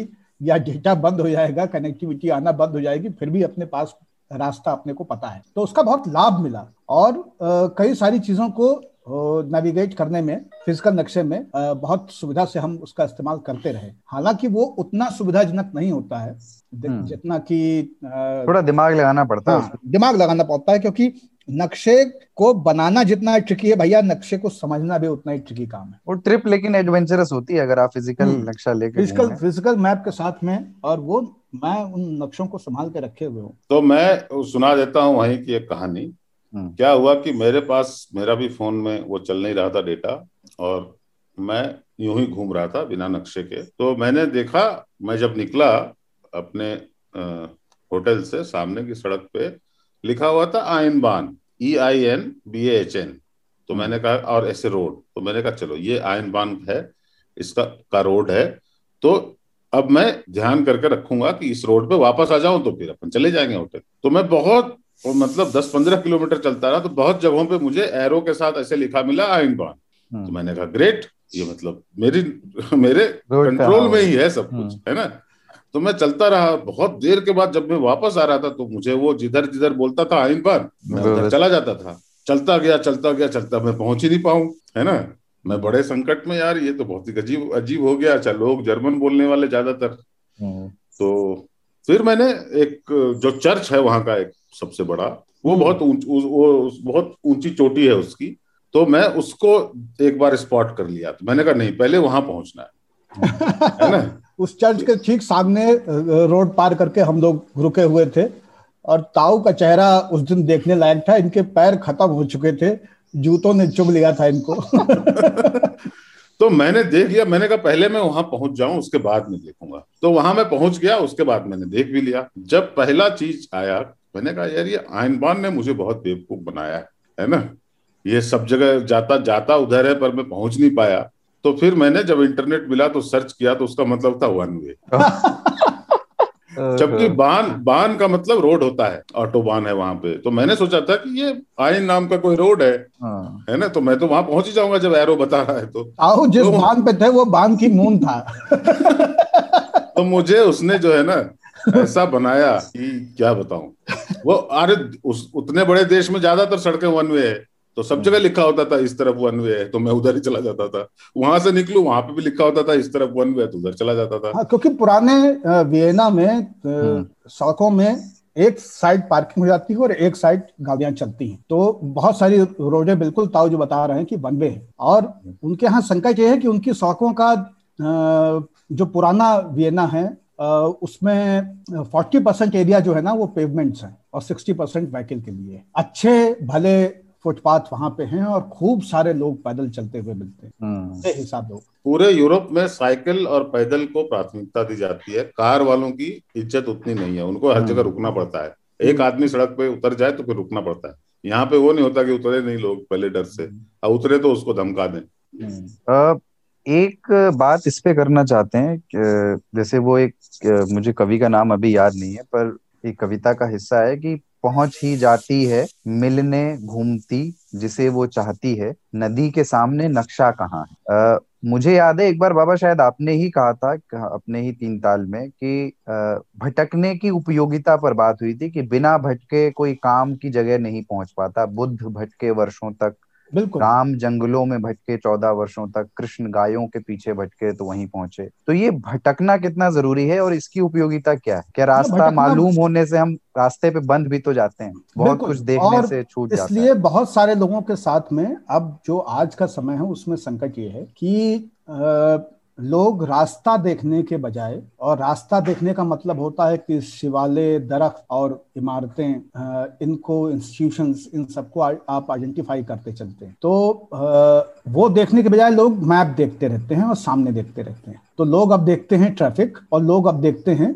मैप मैप जीपीएस वाला। तो इस वजह से कई लोगों के साथ मैंने संकट पाया है कि कई बार जीपीएस का इस्तेमाल करके किसी जगह तक पहुँचे हुए लोग भी उस इलाके के बारे में परिचित नहीं है। आ, मुझे हमारे तमाम सारे दोस्त दिल्ली का जीपीएस बोलते हैं क्योंकि जब मैं दिल्ली आया था तो उस वक्त एक स्टूडेंट पास मेरे पास जेब में हुआ करता था। छह महीने का बहत्तर रुपए में स्टूडेंट पास बनता था यानी बारह रुपया महीना बारह छंग बहत्तर। तो बारह रुपया आपके महीने भर की सभी डीटीसी की बसों का चलने का किराया है, फ्री में आप चलते थे उस डीटीसी पास से। तो मैं क्या करता था कि छुट्टी के दिनों में या इंस्टीट्यूट से निकल करके मैं किसी भी बस में चल जाया करता और उस वक्त अपने पास दिल्ली में मोबाइल था नहीं। मेरे पास दिल्ली आने के पाँच साल बाद मोबाइल आया, चार साल बाद 2004 में मोबाइल आया।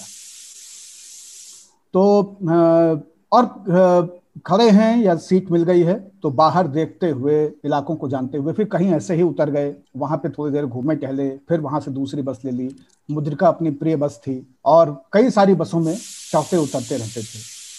उसकी वजह से क्या है कि दिल्ली के कई सारे इलाके अपने को पता है। जहाँ पे आज तक किसी काम से जाना नहीं हुआ, वहाँ वो इलाके भी पता है। जो नाम हमको विचित्र लगते थे, वहाँ ज़रूर जाता था। जैसे बुराली ज़रूर गया। फिर समझ में आया कि ये तो एक रेगिस्तान जैसी जगह है जहाँ पे एक बाबा का बहुत बड़ा शामियाना है खत्म नहीं होता है। दिखता नहीं है वो शामियाना लेकिन वो उनकी चौहद्दी है। तो निरंकारी बाबा का वो बहुत बड़ा केंद्र था। फिर ऐसा ही एक नाम था कापस हेरा। हम्म। ऐसे ही नामों में था नजफ का। बिजवासन। हाँ तो ये सारे के साम नाम सारे के सारे शालीमार बाग बाग है ना? तो ये सब के सब जो है ना बहुत उत्साहित करते थे। और इसलिए मैं इनकी बसों में चल जाया करता था। इसके अलावा अपनी दैनिक इस्तेमाल की बसें तो मैं बता चुका हूँ पिछले पॉडकास्टों में, नदी रिस्ट पुदी रिस्ट है ना? तो तो इस तरह से हुआ क्या कि बहुत सारी चीज़ों को मैं देख, जान पाया, सीख, समझ पाया और बहुत सारे इंस्टीट्यूशन समझ में आए। बहुत सारे बाज़ार समझ में आए इस तरह से घूमते रहने की वजह से। तो इन जीपीएस पर निर्भरता नहीं होने का ये लाभ था। हम्म। और इसी वजह से अब क्या है कि आप जब अपने फ़ोन में देखते हैं तो पहले घरों की डायरेक्टरी में कुछ पचास से सौ नाम होते थे। घरों में लैंडलाइन होता था और एक डायरी होती थी जिसमें अल्फाबेटिक मैनर में लिखने की गुंजाइश होती थी। और कुछ महीनों तक वो अल्फ़ाबेट की ईमानदारी निभाई जाती थी लेकिन धीरे धीरे लोग उसमें कहीं आखिरी के पन्ने मिसलेनियस होते थे उसमें। हाँ, क्योंकि जेड वेड से कोई होता नहीं था। एक्स हाँ, से कोई होता नहीं था तो वो मिसलेनियस होता था तो उसमें लिखा रहता था मौर्य जी। है ना? या एस डी एम साहेब इस तरह से लिखा होता था और वो वहाँ पर दर्ज कर दिए जाते थे। तो लेकिन अब आप देखिए जैसे मैं अपनी फ़ोन बुक देखता हूँ तो साढ़े तीन हज़ार फ़ोन नंबर उसमें सेव है। बात किसी से नहीं होती पहले बहुत ज़्यादा बातें होती थी फ़ोन पे अब बात कम होती है लेकिन साढ़े तीन हज़ार नंबर है और उनमें से सारे के सारे नंबर आपने नाम से सेव किए हुए नंबर याद नहीं तो, किसी का। तो हाँ तो जब आप मैनुअली नंबर डायल करते थे तो आपको कई सारे ज़रूरी नंबर याद रहते थे। आज की तारीख में मुझे अपनी माँ का नंबर याद नहीं है मोबाइल का क्योंकि फेवरेट में सेव है वो। फेवरेट में एक ही नंबर है माँ का वो बुक मार्क्ड है। बस अपने को वहाँ जाना है और और उसको दबा देना है और वो फ़ोन लग जाएगा। तो संकट ये है कि माँ कॉलिंग तो दिखाई देता है लेकिन नंबर नहीं दिखाई देता है तो नंबर अपने को याद नहीं तो अगर कोई अभी पूछ ले कि माँ का नंबर क्या है तो मुझे खोजना पड़ेगा तो ये एक संकट है जो हम्म। तकनीक के साथ आया हाँ हम्म। तकनीक के साथ में जो मैनुअल इंटरवेंशन था हम्म। जिसमें आप रास्ते को नंबरों को संपर्क को याद रखते थे वो भटकाव की गुंजाइश और भटकाव के बहाने जो बहुत सारी आपकी विजुअल लिटरेसी होती थी किसी भी इलाके के बारे में वो अब क्षीण हो गई है। तो ये एक संकट है ये सत्य वचन है। हाँ हम्म। ये संतानवे दो सौ तेईस हाँ। ऐसे याद रहता था। हाँ, एक चीज़ जब भी हम भटकते थे ना तो कहीं ठहरते थे। तो ऐसा भी अब क्या है क्या हम सीधे गंतव्य पर ही ठहरते हैं। मतलब जो पड़ाव नाम की चीज़ हुआ करती थी हाँ। वो अब खत्म होते जा रहे हैं अब डेरे मंजिल पे ही डाले जाते हैं। बिल्कुल। है ना? तो अच्छा इसमें और बाबा ने शुरू में जो बताया था वो मैं दोहरा दूँ उस बात को एक बार शायद मैं बोल चुका हूँ ये। जब कोलंबस इंडिया को खोजने निकला और अमेरिका पहुँच गया तो उसने वहाँ के उसी को इंडिया बोल दिया और वहाँ के लोगों को इंडियन कहा गया। हम्म, वो आज तक इंडियन कहे जाते इसको कहते हैं अंग्रेज़ व्हाइट लोग। करेक्ट नहीं करेंगे। हाँ। हम गलती से आ गए तुमको गलती से इंडियन बोला लेकिन हम बोल दिया है हम्म, तो तुम इंडियन ही रहोगे। तुमको टैगोर बना दिया है तो बना दिया है। जब बाद में इंडिया मिल गया तब भी इसको करेक्ट नहीं किया गया उनको अभी भी रेड इंडियन बोलते हैं। हम्म, हाँ, और वहाँ पे जो वेस्ट इंडियन बोलते हैं जो वेस्ट इंडीज में रहते हैं उनको वेस्ट इंडीज भी इसलिए बोला जाता है पहले तो उनको इंडीज ही बोलते थे हम्म, कि जब असली इंडिया मिल गया तो उन्होंने कहा चला ये मिल गया ये तो पूरब में है, तो चलो इसका नाम वेस्ट इंडीज रख देते हैं उनको वेस्ट इंडियन बोलते हैं लेकिन अपने आप को करेक्ट नहीं करते। ये ना कभी कभी मुझे लगता है कि ये लोग सरकार में जब ये लोग तो सरकार थे ना पहले हम्म, जब मैं अपनी सरकारों को देखता हूँ वो करेक्ट नहीं करते कि गलती हो गई है तो इसको ठीक करेंगे नहीं यही ठीक है। लेकिन मैं एक चीज़ जो कहता हूँ कि जो रास्ते बने दुनिया भर में वो रास्ते भटकने से ही बने। हम्म। एक आदमी भटकते भटकते एक जगह से दूसरी जगह गया और धीरे धीरे वो रास्ते में तब्दील हो गया। तो रास्ते दुनिया भर में बने भटकने से ही। और उससे क्या हुआ कि उन रास्तों ने बहुत सारे लोगों को बहुत सारे गाँवों को बहुत सारे टोलों को अपने साथ जोड़ा। अब जो रास्ते बन रहे हैं ना वो जीपीएस देख के बन रहे हैं। हम्म, तो वो एक नाक की सीध में एक रोड खींच देते हैं और बहुत सारे लोगों को दूर कर देते हैं। फ़ायदा क्या होता है कि जिनको सीधे मंजिल पे पहुँचना है वो तो कम समय में पहुँच जा रहे हैं लेकिन बहुत सारे लोग उससे अलग हो जा रहे हैं।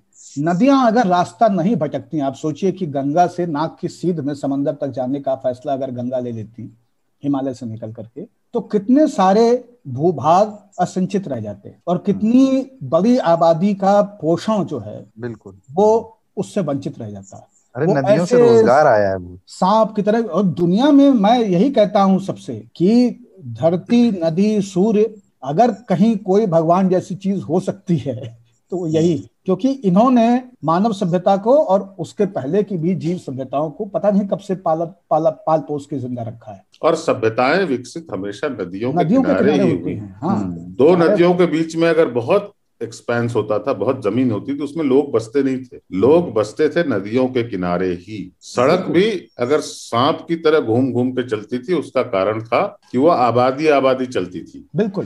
क्योंकि पड़ाव चाहिए होते थे रहने को ठिकाना चाहिए होता था पैदल चलते थे लोग। मैं तो उन लोगों के बारे में सोचता हूँ जैसे कि भारत से बहुत सारे लोग चल करके किस तरह क्यों चले थे उन प्राकृतिक कारणों का अभी तक कुछ पता नहीं चल पाया है कि वो ऑस्ट्रेलिया में जो लोग जिनको एबोरिजिन बोलते हैं वो संभवतः भारतीय मूल के हैं। हम्म, है ना? और यहाँ का एक कुत्ता वो द कुत्ते से पता चला। ऑस्ट्रेलिया का एक कुत्ता है डिंगो। तो जब उस कुत्ते उस वो कुत्ता बिल्कुल इंडियन सा है हमारे जो देसी कुत्ते होते हैं तो लोगों ने इस, इस पे साइंटिस्ट ने और लोगों ने इस पे शोध करना शुरू किया कि ये कुत्ता इतना भारतीय है ये यहाँ पहुँचा कैसे? और वो वहाँ का आदि कुत्ता है है ना?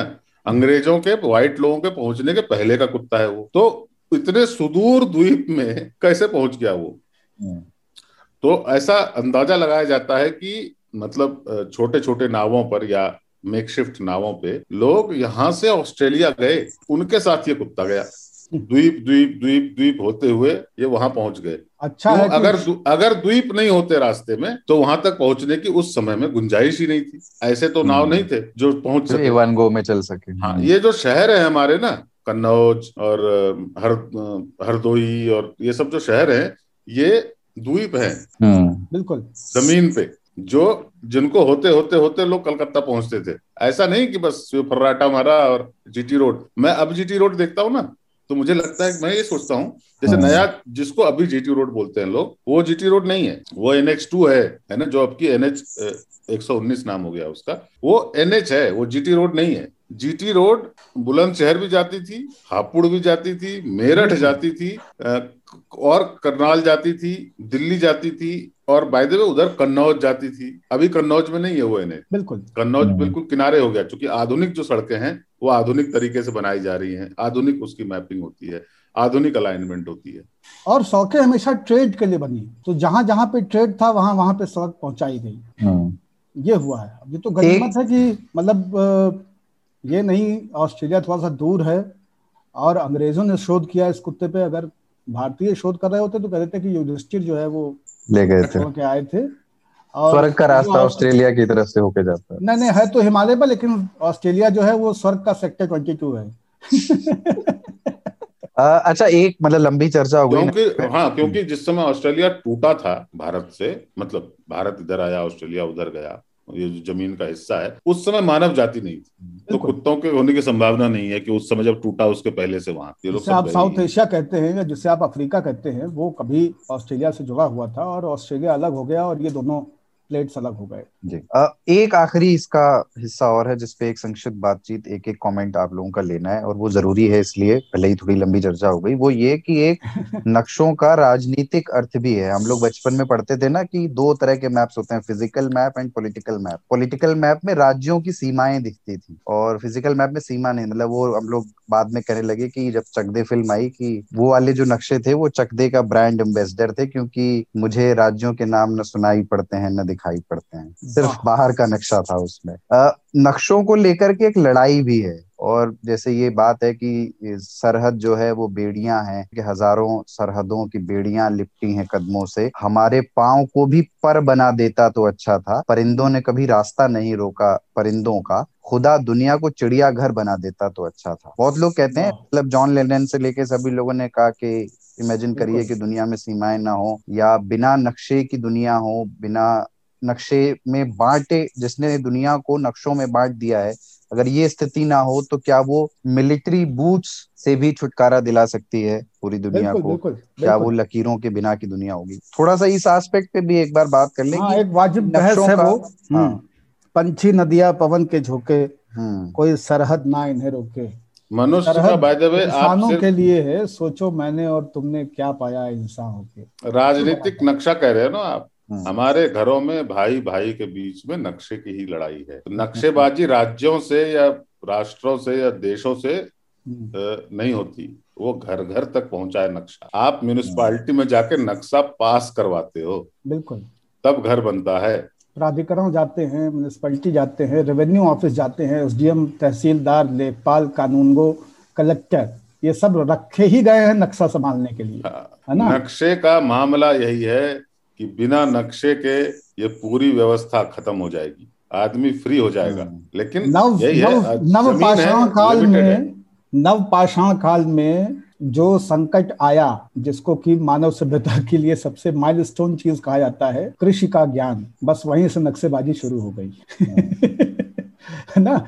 जब बोना खेती करना इंसान ने शुरू किया वहीं से नक्शेबाजी शुरू हो गई। आज भी सबसे पुरानी सभ्यता जब हम देखते हैं तो उसमें हम हड़प्पा मोहनजोदाड़ो में नक्शे ही देख रहे होते हैं हाँ। और, और जिसके नक्शे में आप उंगली कर देंगे जिसके भी नक्शे में आप उंगली कर देंगे वो आपसे आके यही कहेगा कि ये बाउंड्री अपनी पीछे कर ले और ये हाँ। छज्जा काम रुकवा दो नक्शा बिगाड़ देंगे तुम्हारा हमारे खेतिया मीडिया जो तोड़ ले हाँ हाँ, हाँ। हरारी ने अपने सेपियंस में ये लिखा है कि ये मनुष्य ये सोचता है कि उसने गेहूँ को डोमेस्टिकेट किया। गेहूँ वाइल्ड थी ना वो तो वीट थी। हम्म। मनुष्य ये सोचता है कि उसने गेहूँ को डोमेस्टिकेट किया हकीकत ये है कि गेहूँ ज़्यादा इंटेलिजेंट गेहूँ ने मनुष्य को डोमेस्टिकेट किया। उसने लोगों को एक जगह रहना घर बनाकर अस्थिर होकर रहना शुरू किया कि मैं यहाँ पे उगूँगी तुम मेरी देखभाल करोगे और मुझे और उगाओगे मुझे पानी दोगे। हमें यहाँ चौर। और गेहूँ ने मनुष्य को गुलाम बनाया और तभी से नक्शेबाजी शुरू हुई कि यहाँ तक मेरा वहाँ तक तेरा। जो बृहत स्तर पे ये माइक्रो लेवल पे था माइक्रो लेवल पे हम उसको राज्य और देश और ऐसे देखते हैं। इसी के लिए सारी लड़ाइयाँ हैं। इसी में प्यार मोहब्बत मनुष्य के सारे दुख सुख नक्शे में ही सीमित हैं और नक्शे से ही उपजते हैं। आप नक्शा हटा दो सब खत्म हो जाएगा सारे झगड़े खत्म हो जाएँगे। बिल्कुल। सारा कैलकुलस जो है ना प्रॉपर्टी का और पावर का वो नक्शे पे ही तो आधारित है। हम्म। सारा का सारा कैलकुलेशन और इसीलिए ये देशों की भी अनिवार्यता बना कि एक नक्शा हो क्योंकि जब तक आपके पास नक्शा नहीं होगा हम्म। तब तक आप आइडेंटिफाई नहीं कर पाएँगे कि कहाँ पे कौन आपके यहाँ आ गया है उससे हाँ, कितना लगान वसूल करना है कितना व्यवस्थित तरीके से रहने हाँ, के लिए ज़रूरी है। बिल्कुल। अनुज लुगुन नौजवान कवि हैं उनकी हाँ, एक कविता है अच्छे कवि हैं। मैं हाँ, जिन नए कवियों को हाँ, रिकमेंड करता हूँ उसमें अनुज लुगुन नंबर एक पे आते हैं। तो उनका ये लिखा हुआ है कि मेरे हाथ में कलम थी और मेरे सामने विश्व का मानचित्र। मैं उसमें महान दार्शनिकों और लेखकों की पंक्तियाँ ढूँढने लगा जिन्हें मैं गा सकूँ लेकिन मुझे दिखाई दी क्रूर शासकों द्वारा खींची गई लकीरें। उस पार के इंसानी खून से इस पार की लकीर और इस पार के इंसानी खून से उस पार की लकीर मानचित्र की तमाम टेढ़ी मेढ़ी रेखाओं को मिलाकर भी मैं ढूंढ नहीं पाया एक आदमी का चेहरा उभारने वाली रेखा। मेरी गर्दन ग्लोब की तरह झुक गई और मैं रोने लगा। तमाम सुने सुनाए बताए तर्कों को दरकिनार करते हुए आज मैंने जाना कि ग्लोब झुका हुआ क्यों है। बहुत सुंदर है ये। और वो, मैं अपने पाठ श्रोताओं को दो नई हम्म। उम्र के कवियों के नाम रिकमेंड कर दूँ इस हाँ। पे अनुज लुगुन और नित्यानंद गायन हाँ। ये दो कवि हैं जो नई उम्र के नई फ़सल के शुद्ध मसाले हैं आप इनका स्वाद ज़रूर लें बहुत ही अच्छी कविताएँ और बहुत ही जीवित कविताएँ इन दोनों ने लिखी हैं अनुज लगून को मैं नंबर एक पे रखता हूँ नित्यानंद गायन को नंबर दो पे। इन दोनों कवियों को खोज के आप लोग ज़रूर पढ़ें। जोहार झारखंड। ठीक है। तो नक्शे पर चर्चा को फ़िलहाल यही विराम देते हुए हम्म, एक नक्शो निगार पर्दा दर देखते रहे। हम्म। क्या देखते हम उनको मगर देखते रहे? एक बिजार स्टोरी ले लेते हैं फिर एक ब्रेक लेना है। बिजार खबर यह है कि शादियों का सीज़न है और उसके साथ पाबंदियों का भी सीज़न है महामारी की वजह से। तो एक कपल ने आ, सोचा कि धरती पे तो बहुत पाबंदियाँ हैं तो आसमान में बिहार रचा लिया जाए। तो उन्होंने हवाई जहाज़ बुक कर लिया और हवा में हिचकोले खाते हुए दोनों ने जो है नाता कुटुंबों की गरिमामय उपस्थिति में शादी कर ली और ये अनोखी शादी तमिलनाडु के मदुरई में हुई मतलब मदुरई की वो रहने वाले थे और थुथुकडी एक वो प्लेन जा रहा था जहाँ इस कपल ने प्लेन में सात फेरे लिए। और मदुरई के रहने वाले राकेश और दीक्षा ने ये तेईस मई को हवाई जहाज़ में शादी की। आ, इन्होंने दो दिन पहले शादी की थी वैसे ऑफिशियली जिसमें कोई शामिल नहीं हुआ था, कोई रिश्तेदार ज़्यादा शामिल नहीं हुए थे। तो उन्होंने रिश्तेदारों के साथ करना था एक प्रोग्राम तो वो चौबीस मई से इकतीस मई तक तमिलनाडु में टोटल लॉकडाउन की घोषणा कर दी गई थी। तो उन्होंने उससे निकलने का ये एक तरीका अपनाया कि तेईस मई को लॉकडाउन में थोड़ी ढील दी गई थी तो इसका फ़ायदा उठाते हुए उन्होंने एक चार्टर्ड फ़्लाइट बुक की और इस तरह से एक शादी अपनी रिश्तेदारों की मौजूदगी में कर ली। करीब 130 लोग इस शादी में शामिल हुए। कपल का दावा है कि ये सारे 130 लोग उनके रिश्तेदार थे। और जिन्होंने आर टी वगैरह टेस्ट कराया था और नेगेटिव आने के बाद ही ये लोग आए थे।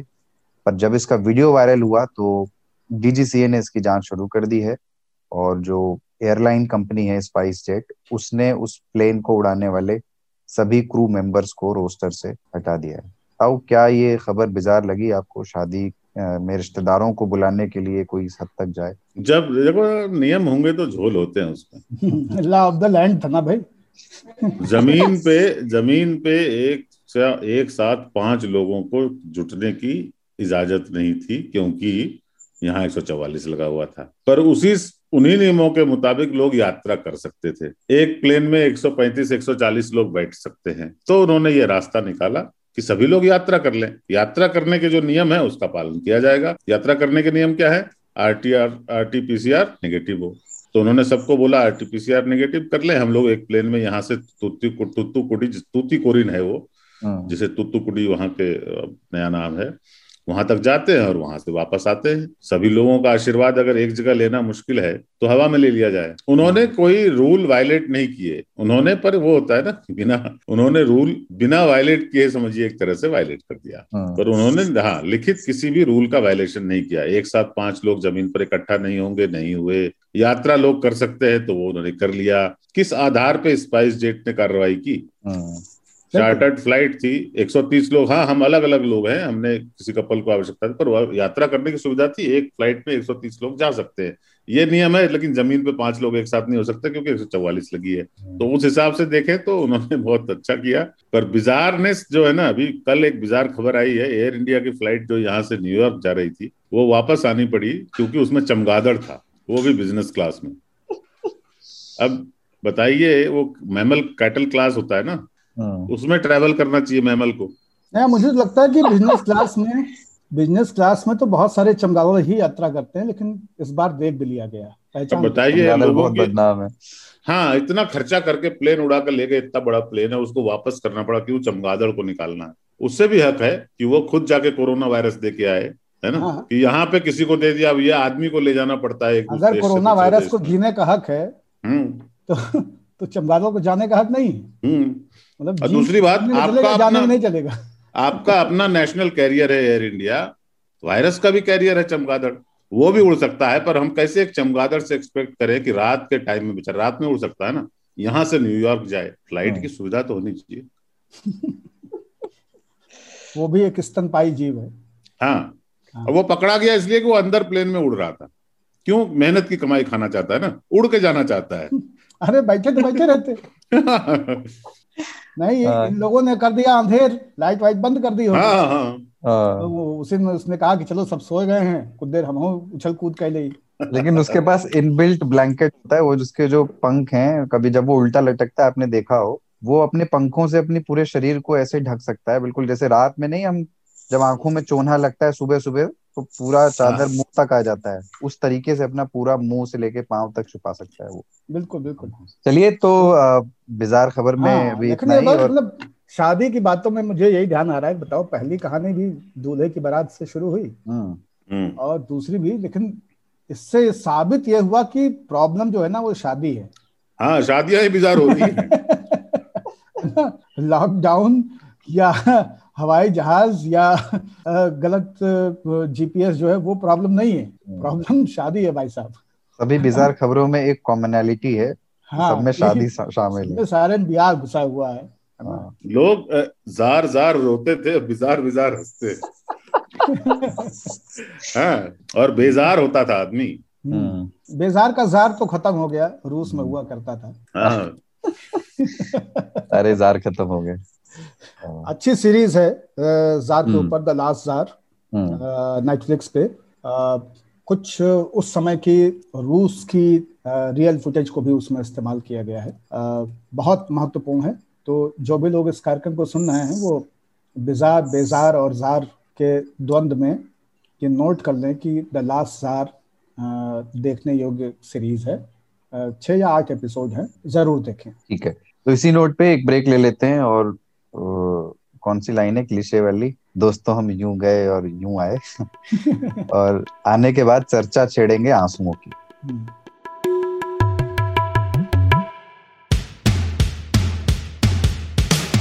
आज तक रेडियो आज Tak dot in slash radio ये हमारा पता है। लेकिन हम आपके पसंदीदा ऑडियो प्लेटफॉर्म्स पर भी हैं। Google podcast Apple podcast Spotify Jio Saavn. जैसे ठिकानों पर भी आप हमें सुन सकते हैं। और अगर YouTube आपकी पसंदीदा जगह है तो वहाँ पर भी हमें सब्सक्राइब कीजिए। आज तक रेडियो। सुनता है सारा जहाँ।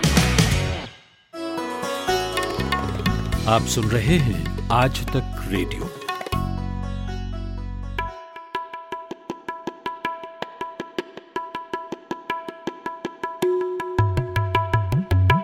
तीन ताल में आपका फिर से स्वागत। कमलेश ताऊ, पाणिनी बाबा और मैं, कुलदीप सरदार, हम तीनों लोग बात कर रहे हैं और नक्शे के बाद, नक्शेबाजी पे बात करने के बाद तीन ताल के इस हिस्से में हमें आंसुओं पर बात करनी है। क्या आंसुओं को बहाने का कोई सही मौका होता है? हम रोते क्यों हैं और जब रोते नहीं हैं तो आँसू कहाँ होते हैं? आँख के पानी और आंसुओं में क्या फ़र्क है? ये सारी बातें करेंगे। पर एक जावेद अख्तर की नज्म है ना उसका एक हिस्सा है कि किसी का गम सुन के मेरी पलकों पे एक आँसू जो आ गया है, ये आँसू क्या है? तो भावनात्मक पक्ष तो बाद में, मगर जो वैज्ञानिक पक्ष है, उसमें भी बहुत ठोस अध्ययन, बहुत ठोस सौ प्रतिशत सटीक जानकारी अभी लोग ये मानते हैं वैज्ञानिक ये मानते हैं कि अभी नहीं मिली है, कि आँसू क्यों आते हैं? कुछ सवाल अभी भी अनुत्तरित हैं, पर कुछ प्रयोग हैं जिनके आधार पर कहा गया कि चोट लगने से और दुखी होने पर आँसू आते हैं। तकनीकी रूप से आँसू आँख में होने वाली एक मतलब एक आँख से होने वाली एक रिएक्शन का सूचक है, जो आँख को सूखा होने से भी बचाता है, उसे साफ़ और निर्विकार रखने में मदद करता है। और आँख की जो अश्रु नालिकाएँ हैं, उनसे निकलने वाला ये एक लिक्विड है, जो पानी और नमक के मिक्सचर से बना है। लेकिन जो सवाल है असल कि ये भावुक होने पर आने वाले आँसू या जिसे खुशी के आँसू कहा गया है वो अब भी विज्ञान के लिए अबूझ है। एक professor Michael Trimble institute of neurology में प्रोफेसर हैं उनका नाम प्रोफेसर माइकल ट्रिम्बल है तो उनसे वो उन्होंने किताब भी लिखी है कि जिसका टाइटल है कि इंसान रोना क्यों चाहता है। तो उनसे उन, उस किताब में उन्होंने ये ज़िक्र किया है कि डार्विन ने कहा था कि भावुकता के आँसू सिर्फ़ इंसान ही बहाते हैं।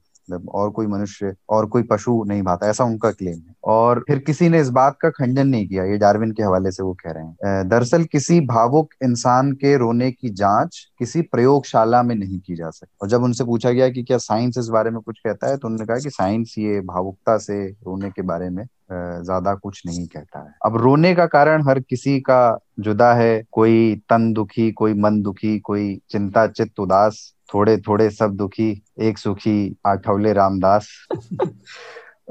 लेकिन इस, इसको आपने अपने एक्सपीरियंस से ताऊ बाबा आप दोनों से बारी बारी से सवाल है कि कैसे समझा कि आँसू का बातें हैं? किन किन किन स्थितियों में आँसू आते हैं और संक्षेप में इस सवाल को लें ताकि फिर अगले एस्पेक्ट्स पे साहित्य और बाकी चीज़ों पे बढ़ा मैं कई बार जब छोटा था तो ये आश्चर्य करता था कि लोग कैसे रो लेते हैं और ये क्या सचमुच में रो रहे हैं है ना हम्म। लोगों के आंसुओं को देखकर भी मुझे चूँकि मुझे नहीं आ रहे थे आँसू हम्म। तो मुझे लगता था ये सभी क्यों रो रहे हैं मैं रोता था सिर्फ़ अपनी आ, किसी ने अगर कोई थोड़ी सी चपत लगा दी तो रो गया। और माँ से कुछ मांगना हो तो रो गया। पिताजी से कुछ जिद करनी हो तो रो गया। पर वो बहुत छोटे में होता होगा। जब मैं बीच की अवस्था का था हम्म। तो मैं रोता नहीं था।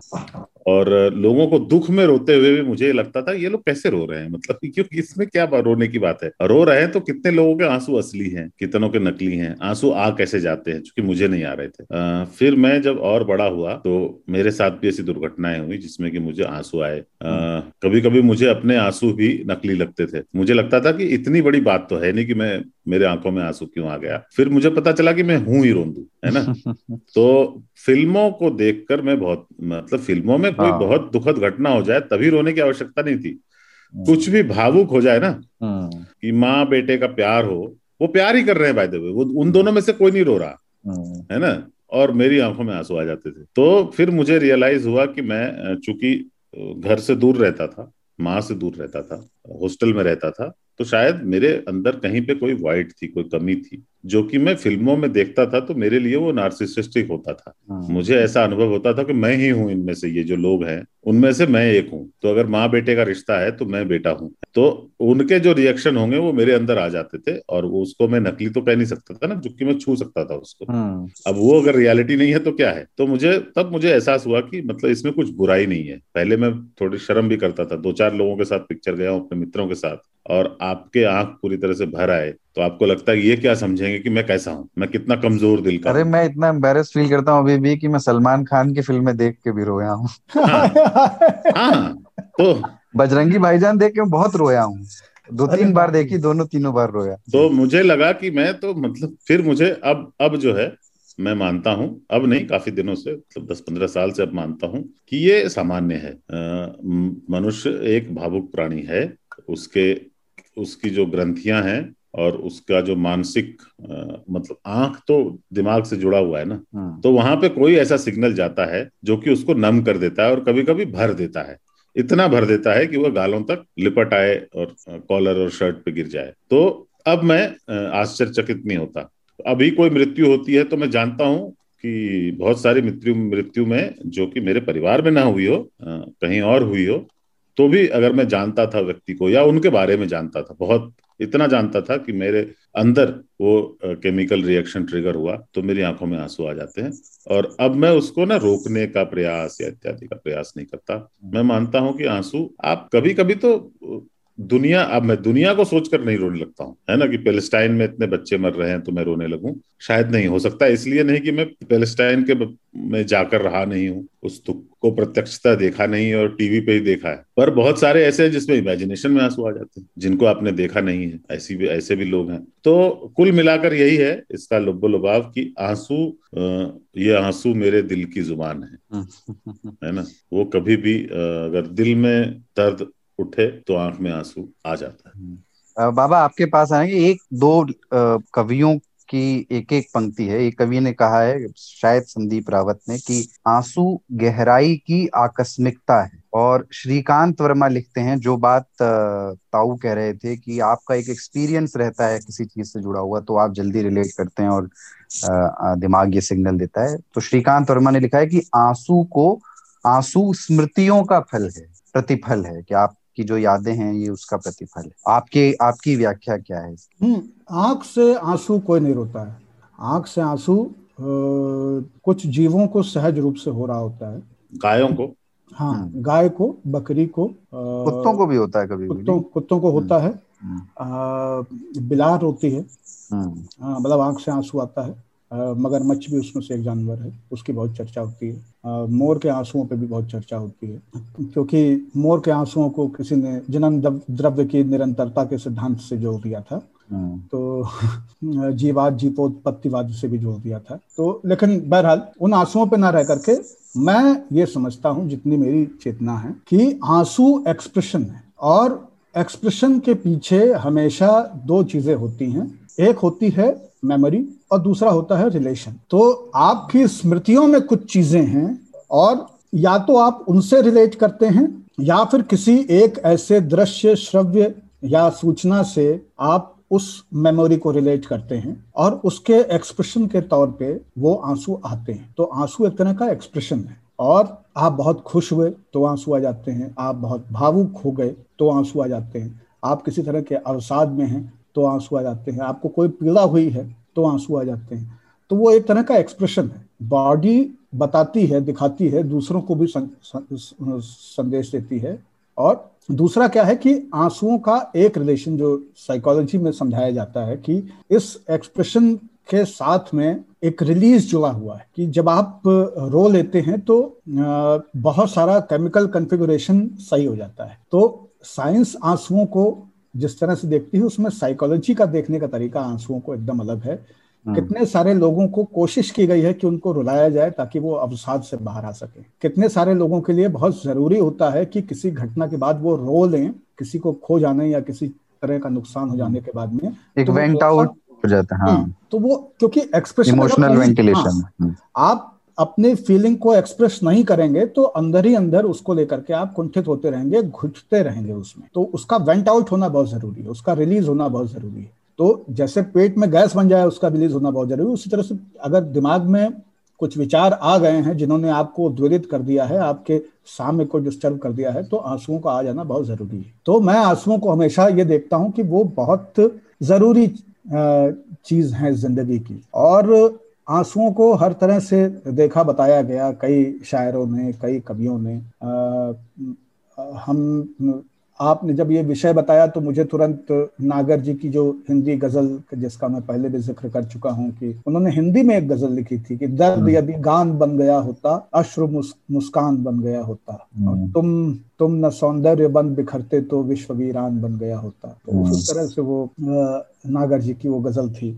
और वो एक बहुत बढ़िया लाइन मुझे तो बहुत प्यारी लगती है जो बिखरेंगी जुल्फें तो छाएँगे बादल जो टपकेंगे आँसू तो बरसात होगी। अच्छा।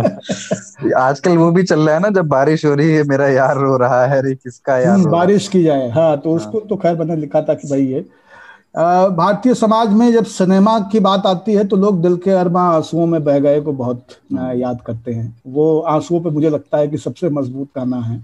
लेकिन मैं खुद जिस गाने पे सबसे ज़्यादा रोया हूँ वो है तेरी मेहरबानियाँ। जो टाइटल सॉन्ग रहा जैकी श्राफ और जैकी श्राफ के साथ जैकिया है उस हाँ वही। वो काला- कालांतर में यशपाल शर्मा ने अपना गाना बना लिया। हाँ तो तो उस गाने पे मैं बहुत रोया क्योंकि हमारे घर में भी लेब्राडोर था और उसको कैंसर हो गया था। तो रॉकी उसका नाम था।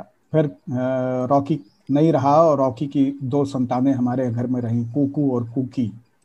अभी भी हीर नाम की एक एब्सोल्यूट ब्लैक लेब्राडोर घर में है। और तो आंसुओं का जो साइकोलॉजिकल पक्ष है वो बहुत महत्वपूर्ण है। जिस वक्त बचपन की जामिति टूट रही होती है दिमाग में और दुनिया को नए सिरे से व्यक्ति समझना शुरू करता है, जो उसकी जीवन का इंटरमीडिएट फ़ेज़ होता है। बाय द वे उसी उम्र में आप इंटरमीडिएट पास भी कर रहे होते हैं। उस वक्त आँसू वाला प्रकरण बहुत कम होता है अनलेस अंकल पिताजी या महतारी जूता या मथानी लेके आपको हूर दें अच्छे से, या आप कहीं चुटा जाएँ। तो अदरवाइज़ आपको आँसू उस वक्त नहीं आते हैं। ताऊ जो बता रहे थे वो एकदम सही सबकी ज़िंदगी में उस तरह का एक फ़ेज़ आता है। लेकिन कालांतर में जैसे जैसे आप बड़े होते आते हैं जैसे जैसे आप मेच्योर होते आते हैं जी। वैसे वैसे आप एक अलग किस्म की सेंसिटिविटी गेन करते हैं। वो सेंसिटिविटी जो है वो चीज़ों को अपने लॉसेस के साथ रिलेट करके देखना शुरू करती है। हम्म। और ऐसा मेरे साथ भी हुआ है कि कभी हम शादियों में विदाई के समय रोते थे हम लोग हँसी उड़ाते थे कि देखो कैसे रो रहे हैं देखो देखो कैसे रो रहे हैं है ना? मने मन बड़ा ना, ना रोने पे ज़्यादा हँसी उड़ाते थे। हाँ या ना रोने पे हाँ, विदा हाँ, हो रही है रो नहीं रही हाँ। लेकिन रोने वालों की भी हँसी उड़ाते थे। और अब हाँ, हम तो रोने वालों के ही उड़ाते थे कि शादी हाँ, हुई है ये शादी हाँ, तो करना चाहते थे ये लोग हम्म। सभी। हाँ, सारे जब खुश थे इतना हाँ, सारा इंतज़ाम किया अभी रो रहे हैं। खर्चा की ना रो रहे हैं। अब मेरी बहन की शादी हुई जब वो जाने लगी तब मुझे औकात आए पता लगी कि नहीं वो हाँ, सब नाट वो सब लेकिन अब क्या है कि है। अब विदाई के टाइम तक अगर किसी शादी में रुक जाते हैं हम लोग तो हाँ। विदाई के टाइम में तुरंत जो है अपने आप को बिज़ी कर लेता हूँ सामान रखवाने में यार बोरा ये कहती रखो हम्म। हाँ और बालू साहिब हाँ बालू साहिब डिब्बा सब पीछे वाली सीट पे रख दो तो मैं अपने आप को एंगेज रखता हूँ कि ये रोने वाले दृश्य से मैं बचूं। और कई फ़िल्मों को देख करके आप जैसा कह रहे हैं ना जिन लोगों की फ़िल्में नहीं भी पसंद है उन फ़िल्मों को भी देख करके आ जाता है। एक कई... यहीं पे एक सवाल है हम्म। और जो एड्रेस करना बड़ा ज़रूरी है क्योंकि उसको लेकर के एक नोशन है सोसाइटी में कि रोना क्या ज़्यादा सेंसिटिविटी का प्रतीक है और क्या महिलाएँ पुरुषों से ज़्यादा रोती हैं? क्योंकि मैं इसलिए ये बात कर रहा हूँ कई बार पुरुषों पर एक, उसका एक अतिरिक्त बोझ रहता है कि क्या औरतों की तरह रोने लगे। एक रिसर्च हुई थी इसराइल के वाइट्समैन इंस्टीट्यूट ने कराई थी और वहाँ एक प्रोफेसर है न्यूरोबायोलॉजी की, उन्होंने कराई थी। उन्होंने अपने घर और पड़ोस में आसपास आग लगा दी और उसके बाद उन्होंने देखा कि इस आग को देख करके कितने लोग रो रहे हैं। तो जितने लोग रो रहे थे, उनमें सत्तर महिलाएँ थी और सिर्फ़ एक पुरुष था। तो ये कौन, ये क्या परिस्थितियाँ हैं कि क्या ये नोशन सही है कि महिलाएँ ज़्यादा सेंसिटिव हैं, इसलिए जल्दी रोती हैं? हाँ क्योंकि पुरुष का घर अगर जलता है ना तो प्रायः वो ये सोचता है कि इतना पैसा चला गया और अब कहाँ से इंतज़ाम करना पड़ेगा या अब कितना खर्चा लगेगा, अब कैसे करेंगे, अब लोन देना पड़ेगा या वो एफ़ डी तोड़नी पड़ेगी या पीएफ से पैसा निकालना पड़ेगा, नुकसान हो गया। और उस, वो अपने आप को मज़बूत दिखाने की कोशिश करता है क्योंकि वो उससे अपने आप को निकालने की कोशिश करने की। और एक बहुत ही मर्दवादी सोच भी है कि अपने आप को मज़बूत दिखाना है। लेकिन महिला डिटेलिंग में जाती हैं, प्रायः, मैं सारी महिलाओं की बात नहीं कर रहा हूँ, लेकिन प्रायः डिटेलिंग में जाती है। उनको लगता है कि ये साड़ी हम इतना संभाल के रखे थे, ये चीज़ों को मैंने कैसे बनाया था, इसको मैंने कैसे तैयार किया था, बहुत बहुत छोटी चीज़ों को। तो वो जो स्मृतियों वाली चीज़ें होती हैं, वो बहुत तोड़ती हैं। लेकिन ये कतई आवश्यक नहीं है कि पुरुष नहीं रोएँगे। भले ही वहाँ पे एक पुरुष ही रोया लेकिन कई पुरुषों को मैंने इस तरह से रोते हुए देखा है चीज़ों के नुकसान पे और कई महिलाओं को बहुत मज़बूत देखा है। तो वो भी स्थिति आती है। कई महिलाओं को एकांत में रोते हुए देखा है और कई पुरुषों को मैंने फूट फूट के लोगों के सामने रोते हुए देखा है। तो इस तरह के बहुत सारे बिंब आपको मिल जाएँगे। मैं यही कह रहा हूँ ना कि आ, आ, ये जो एंग्जाइटी होती है ना जो जो रोने तक ले आती है। उसके पीछे का बहुत बड़ा कारक फियर है। और क्योंकि आपके सोशल सेटअप में महिलाओं के फियर उनके आश्रित होने की वजह से ज़्यादा हैं इसलिए जितना ज़्यादा फियर होगा उतना ज़्यादा क्रंदन होगा। कई बार दोनों, लगता नहीं दोनों अलग अलग अलग कारणों से भी होता है वो हम्म। कि पुरुष जो है किसी चीज़ को टूटते देखकर बहुत कम रोते हैं। महिलाएँ टूटते हुए वो चूँकि सृष्टि की जननी है वो टूटते हुए चीज़ों को देखकर ज़्यादा रोती है। पुरुष जो है अलगते हुए आग में गिरते हुए बिल्डिंग में हंसता है उसमें हास्य व्यंग्य या आनंद की प्राप्ति भी कर सकता है अगर उसका बिल्कुल अपना नहीं हो तो है ना? महिलाएँ दूसरों के बच्चों को भी देख कर रो देती है किसी को भी। तो वो दोनों की अलग अलग संरचना है अलग अलग बना बनने का है पर वो है कि जैसे दिल टूटने पे लोग रोते हैं। अब हाँ। दिल ऐसी चीज़ तो थोड़े ना जिसको टूट जाए। दिल टूटने को तो हार्ट फेल या हार्ट अटैक बोलते हैं है ना? लेकिन दिल टूटने पे लोग रोते हैं। और दिल दरअसल दिल में टूटता भी नहीं है। दिल तो दिमाग में ही टूटता हाँ, है। हिजर तेरे ने मार मुकाया मैं अथरू बन के डुल गई। अश्रु अथरू हो जाता है। हम्म, हम्म, हंजू भी बोलते हैं पंजाबी में उसको। और उसी वही सेम गाने में है कि मेरे सौ सजना हौके मुक दे नहीं किसी वेले हंजू सुख दे नहीं। हम्म, तो अश्रु कैसे? सजना अगर नहीं है आसपास तो किस बात के आँसू? मतलब वो क्यों निकलते हैं? वो हम्म। सिर्फ़ वही हमारे दुख का हमारे अंदर दिल के दर्द का वो कहते हैं कि दिल में दिल दर्द हो। दिल में दर्द हो तो क्या कीजिए? और दर्द ही दिल हो। और दिल ही दर्द हो हम्म, तो क्या कीजिए? दिल के अरमा आंसुओं में बह गए बह गए। हम्म, बिल्कुल। हाँ, ये गाना वैसे मुझे याद दिलाता है अगर दिल पिक्चर में आमिर खान नहीं अरमान कोहली होते तो फ्लॉप हो जाती। तो मैं उसको उधर ले जा रहा था जहाँ पे हम ये सोचते हैं कि कैसे ह्यूमन साइकी में और सोशल बिहेवियर में आंसुओं को स्त्रियोचित बनाया गया हम्म, और मज़बूत लोगों की निशानी आँसू ना दिखाना बनाया हम्म। गया हम्म, तो इसलिए कई बार आप पाएँगे कि बड़े पदों पे जब लोग हैं तो उनका रोना पसंद नहीं किया जाता है या उसको समाज बिल्कुल दूसरी तरह से देखता है कि आप इतनी बड़ी रिस्पॉन्सिबिलिटी में हैं या इतने बड़े भूमिका में हैं आप कैसे रो सकते हैं? राजा को असहाय होने का राइट नहीं है। हम्म, तो वो राइट विक्टोरिया को या मैरी को भी लोगों ने नहीं दिया। इस पे करनी है तो- बात आगे अभी हाँ। हाँ वो राइट मार्केल को भी नहीं है इंदिरा गांधी को भी नहीं था। हम्म, थेरेसा मे को भी नहीं था। अ, अ, अ, ये आपकी क्या नाम था उनका जो अपने चर्चिल के बाद प्रधानमंत्री थी काफ़ी पॉपुलर इंदिरा गांधी उनको मैं समझ गया वो मार्गरेट थैचर? हाँ मार्गरेट थेचर। थेचर को भी वो राइट नहीं था उससे थेचर को रोने के लिए रानी के पास जाना पड़ा। जब वो अपने से भी शक्ति शक्तिशाली के पास गई तब रोई। कैबिनेट की मीटिंग में नहीं रोई। तो इस तरह के बहुत सारे हैं आजकल भी रोने यही- की चर्चा चल रही है। हम्म इसीलिए मतलब मैं ये भी समझना चाह रहा हूँ कि किसके सामने रोना चाहिए इसको लेकर के भी बहुत अलग अलग तरह की बात है। मतलब रोने के भी डूज एंड डोंट्स हैं। कि किन के सामने रोएँ बहुत जिस पे भरोसा हो उसी के सामने रोएँ। वो कहते हैं कि मुनव्वर माँ के आगे यूँ कभी खुलकर नहीं रोना जहाँ बुनियाद हो इतनी नमी अच्छी नहीं होती। रोने की कोई जगह नहीं होती।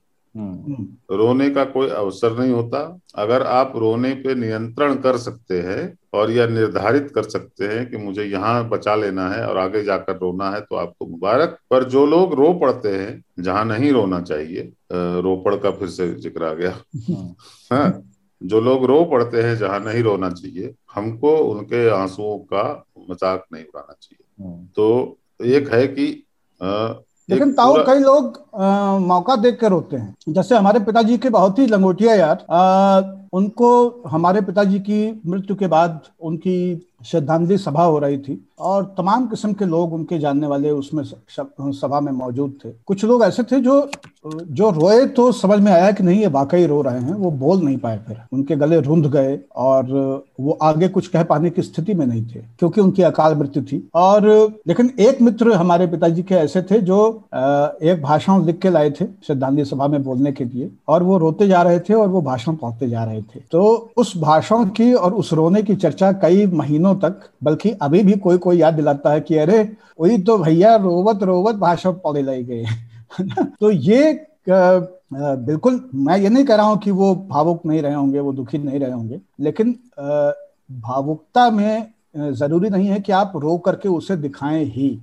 लेकिन और- अगर और अगर कई अगर आप रो जाएँ और कोई देख ले तो क्या करें? बिल्कुल। तो तो कुछ लोग जो है वो अवसर देख के रोते हैं जैसे किसी एक व्यक्ति को आप पाएँगे कि जब घटना हुई तब वो नहीं रोया। लेकिन किसी एक पॉइंट पे, मान लीजिए कि, अब जैसे रोहित वेमुला का मामला था तो उसमें बहुत दिन तक चुप्पी रही सत्ता की तरफ़ से और कोई टिप्पणी नहीं आई। लेकिन आखिर में अंबेडकर यूनिवर्सिटी लखनऊ में प्रधानमंत्री जी गए हुए थे और वहाँ पे वो रो पड़े, उसको लेकर भावुक हो गए। क्योंकि उनको अंबेडकर की दहलीज, अंबेडकर का जीवन, अंबेडकर का संघर्ष और उससे उन्होंने रिलेट किया होगा शायद वहाँ पे तो वो उसको रो पड़े लेकर के। कोरोना पे भी प्रधानमंत्री का भावुक होना तब हमने देखा जब वो बनारस गए, जब वो बनारस की बात कर रहे थे। क्योंकि बनारस से वो बताते हैं कि उनका एक खास रिश्ता है, उसके साथ में उनका एक खास रिलेशन है। वो वहाँ से सांसद भी हैं दूसरी बार और बनारस के लोगों को वो अपना मानते हैं, गंगा को अपनी माँ मानते हैं। तो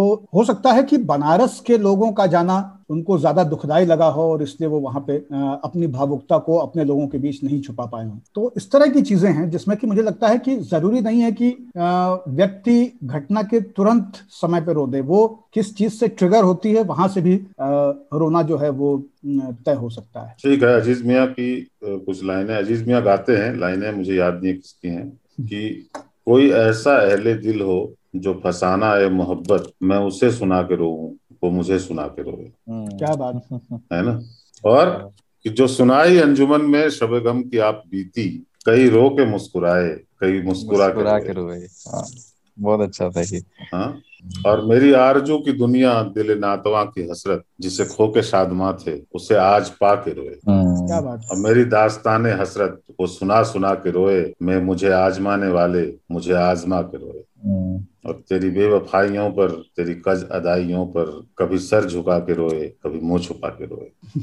और वो स्लो लाइन बहुत बेहतरीन है कि कोई वो मुझे सुना के रोए मैं उसे सुना के रो वो मुझे सुना के रो हम्म, बहुत अच्छा है। वो मतलब वो आदर्श स्थिति है अगर आपको कई बार होता है कि आपका सिर्फ़ रोने का मन होता है आप ऐसा लगता है कि कोई घड़ा है भीतर भर चुका है। ऐसे में एक साथी आपके पास हो जो आपकी सुन करके रो सके और आप उसकी सुन करके रो सकें तो वो आप बहुत भाग्यशाली हैं। एक आखिरी चीज़ इसमें और कि आँसू पे बात हो और टीयर गैस का ज़िक्र ना हो तो ठीक नहीं होगा नाइट्रस ऑक्साइड जिसका इस्तेमाल देख लीजिए जो मैं कह रहा था कि गैस और टीयर वाली बात आप उसको ले आए एक साथ में टीयर हाँ। गैस बना दिया आपने हाँ।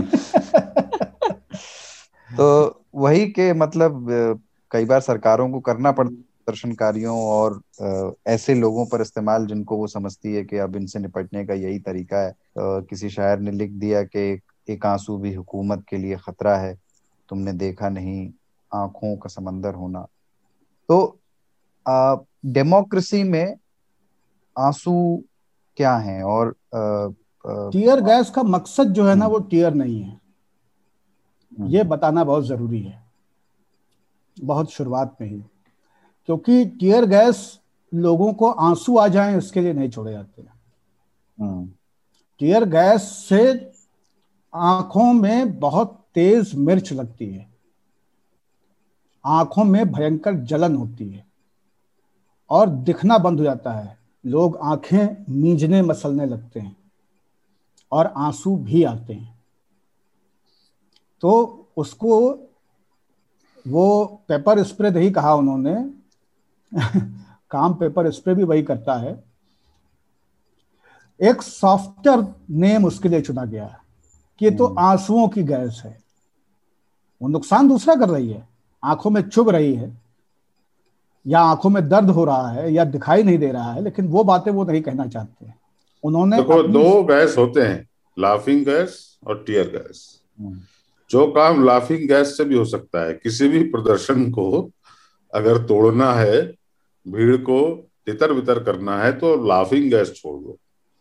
आप इमेजिन करो क्या सीन होगी। प्रदर्शन भी खत्म। हाँ, लोग हँसते हँसते घर सत्ता से गुस्साए हुए लोग ठहाके मार रहे हैं।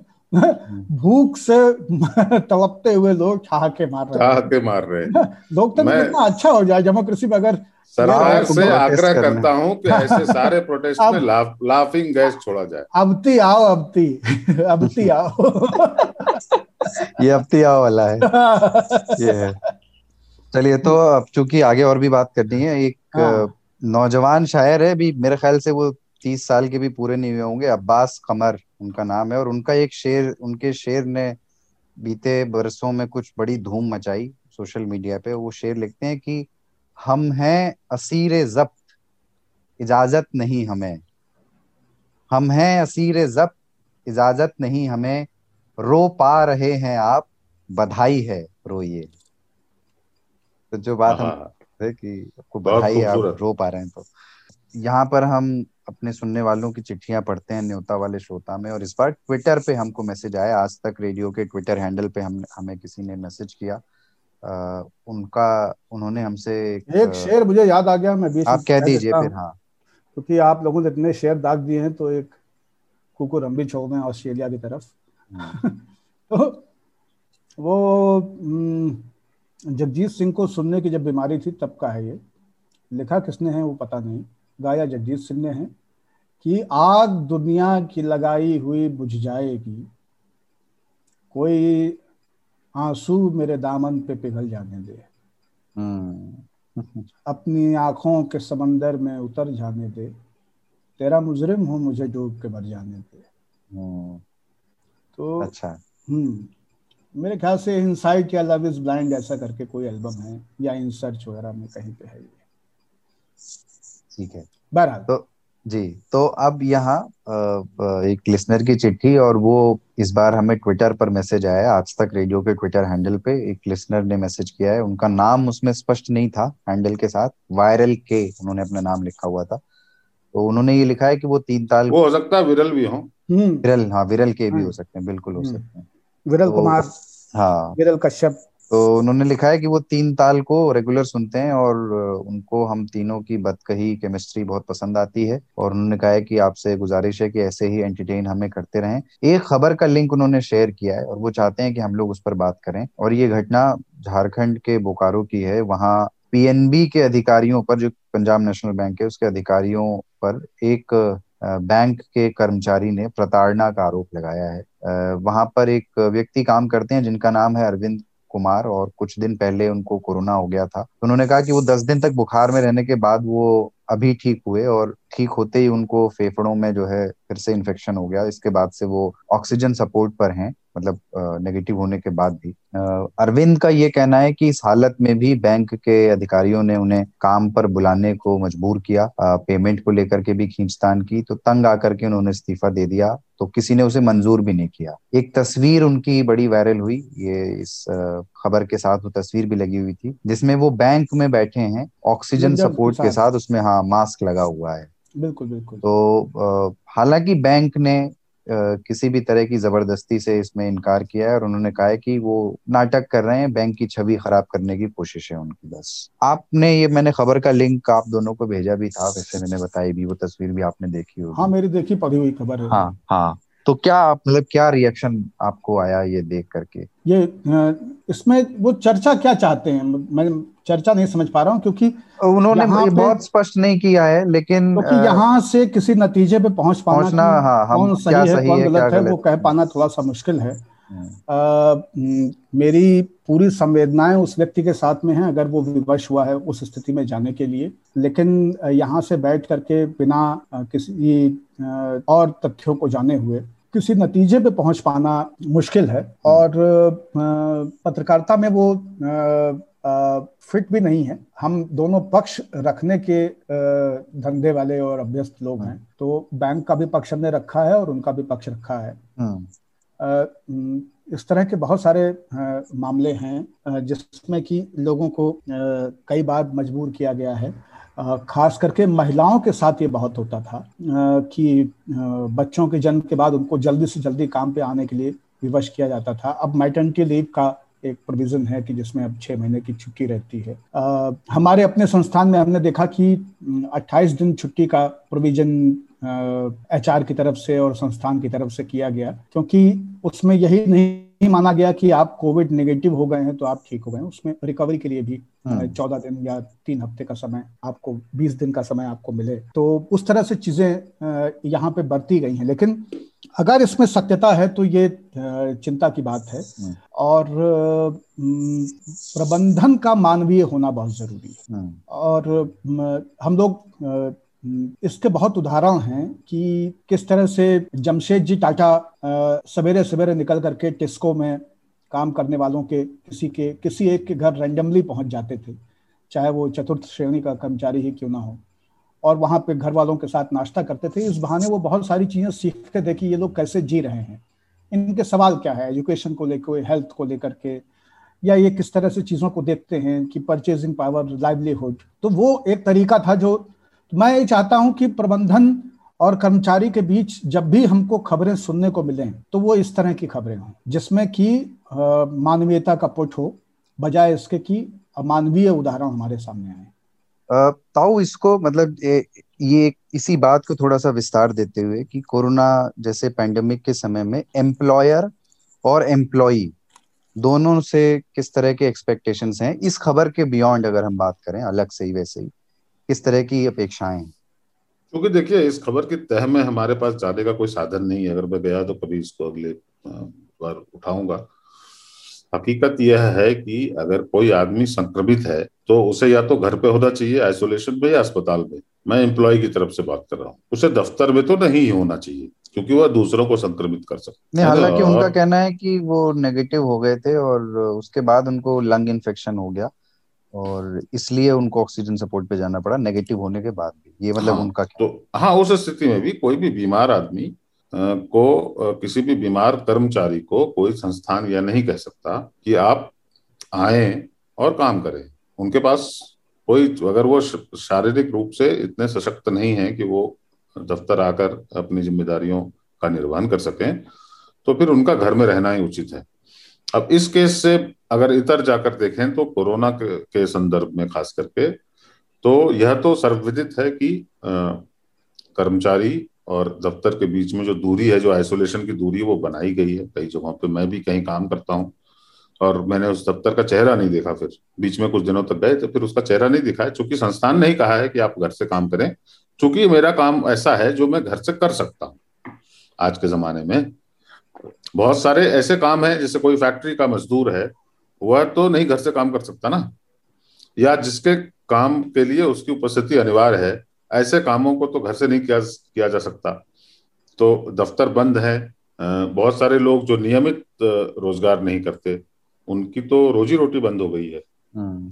ऐसे में जो जो एम्प्लॉयर है उसकी ज़िम्मेदारी है कि वह इस बात का की देखभाल तो करे ही कि उसके कर्मचारी का पेट चलता रहे, उसके परिवार का खर्च, जो बेसिक आमदनी है, वो उनको आती रहे। वो भी नहीं हो रहा है, पर बाकी जगहों पर तो अब सरकार ने लॉकडाउन लगा दिया है, आदमी के पास कुछ रास्ता नहीं बचता है। तो बाकी जगहों पर कोशिश तो यही रहती है कि हम एक दूसरे के लिए खड़े हों ऐसे वक्त में, जब मुसीबत है, खास करके इस तरह के एपिडेमिक का पेंडेमिक का संकट है, और जो नहीं रह रहे हैं, उनको लख लानत, और क्या भेज सकता हूँ। बिल्कुल। जी। तो आज के तीन ताल को यही निपटाया जाए। एक मैंने शुरू किया था फिर मेरी ही गलती से वो रह गया कि कभी कभी कुछ सोशल मीडिया पे कोई नई चीज़ पढ़ने को बड़ी मज़ेदार चीज़ मिले तो मैं शेयर करूँ या कोई पुरानी चीज़ याद आ जाए तो उसको शेयर करूँ। तो एक वीडियो रफीक शादानी का बाबा आपने भी शेयर किया था और हाँ। उसमें वो शेर याद आया मुझे। बहुत दिनों बाद तो फेसबुक नहीं है मैं उनको भेजना चाहता था। हाँ। लेकिन ताऊ है नहीं फेसबुक पे तो कैसे भेजा जाए? तो उसमें एक बात वो लिखते हैं ताऊ को मैं यहाँ सुना देता हूँ कि सीडी घर घर आए गई लड़के देखो। सीडी घर घर आए गई लड़के देखो। अब मजनू सब ताल मार के बैठे हैं और घर से निकले पढ़े के कॉलेज गए नहीं। पुलिहा पे मिसकाल मार के बैठे हैं। बिल्कुल शादानी चच्चा का हाँ छाप है इसमें ठप्पा हाँ, हाँ, हाँ, है और आ, मैंने अवधि की दो तीन चीज़ें देखी हम्म। अमरेंद्र के काम के अलावा। हम्म। आजकल अवधि पंच करके हाँ। उपाध्याय एक वो वो बहुत अच्छा है वो। कर रहे हैं। आ, उनसे मधुकर जी से मेरा संवाद प्राय जो है वो अवधि में ही रहा है। हम लोगों ने ये ईमानदारी अपने संवाद में बरती है। दूसरे व्यक्ति जिनके साथ मेरा संवाद हमेशा दो और लोग जिनसे संवाद हमेशा अवधि में रहा उनमें वो दोनों लोग अभी नहीं हैं। शेष नारायण शेष नारायण सिंह और देवी प्रसाद त्रिपाठी डीपीटी हम्म। तो डीपीटी से भी बात हमारी हमेशा अवधि में ही होती थी। वो भी सुल्तानपुरी थे हम हम्म। हालाँकि मधुकर जी संसद में उनका एक भाषण बड़ा चर्चित हुआ था। हाँ तो मधुकर जी की अवधि और हमारी अवधि में फ़र्क है तो इसलिए जब मैं उनको सुनता हूँ तो फिर मैं हमेशा उनके हर वाक्य में सोच रहा होता हूँ कि अगर हम अपने यहाँ इसको कहते तो हम्म। वो अवधि में कैसे डिफरेंट होता।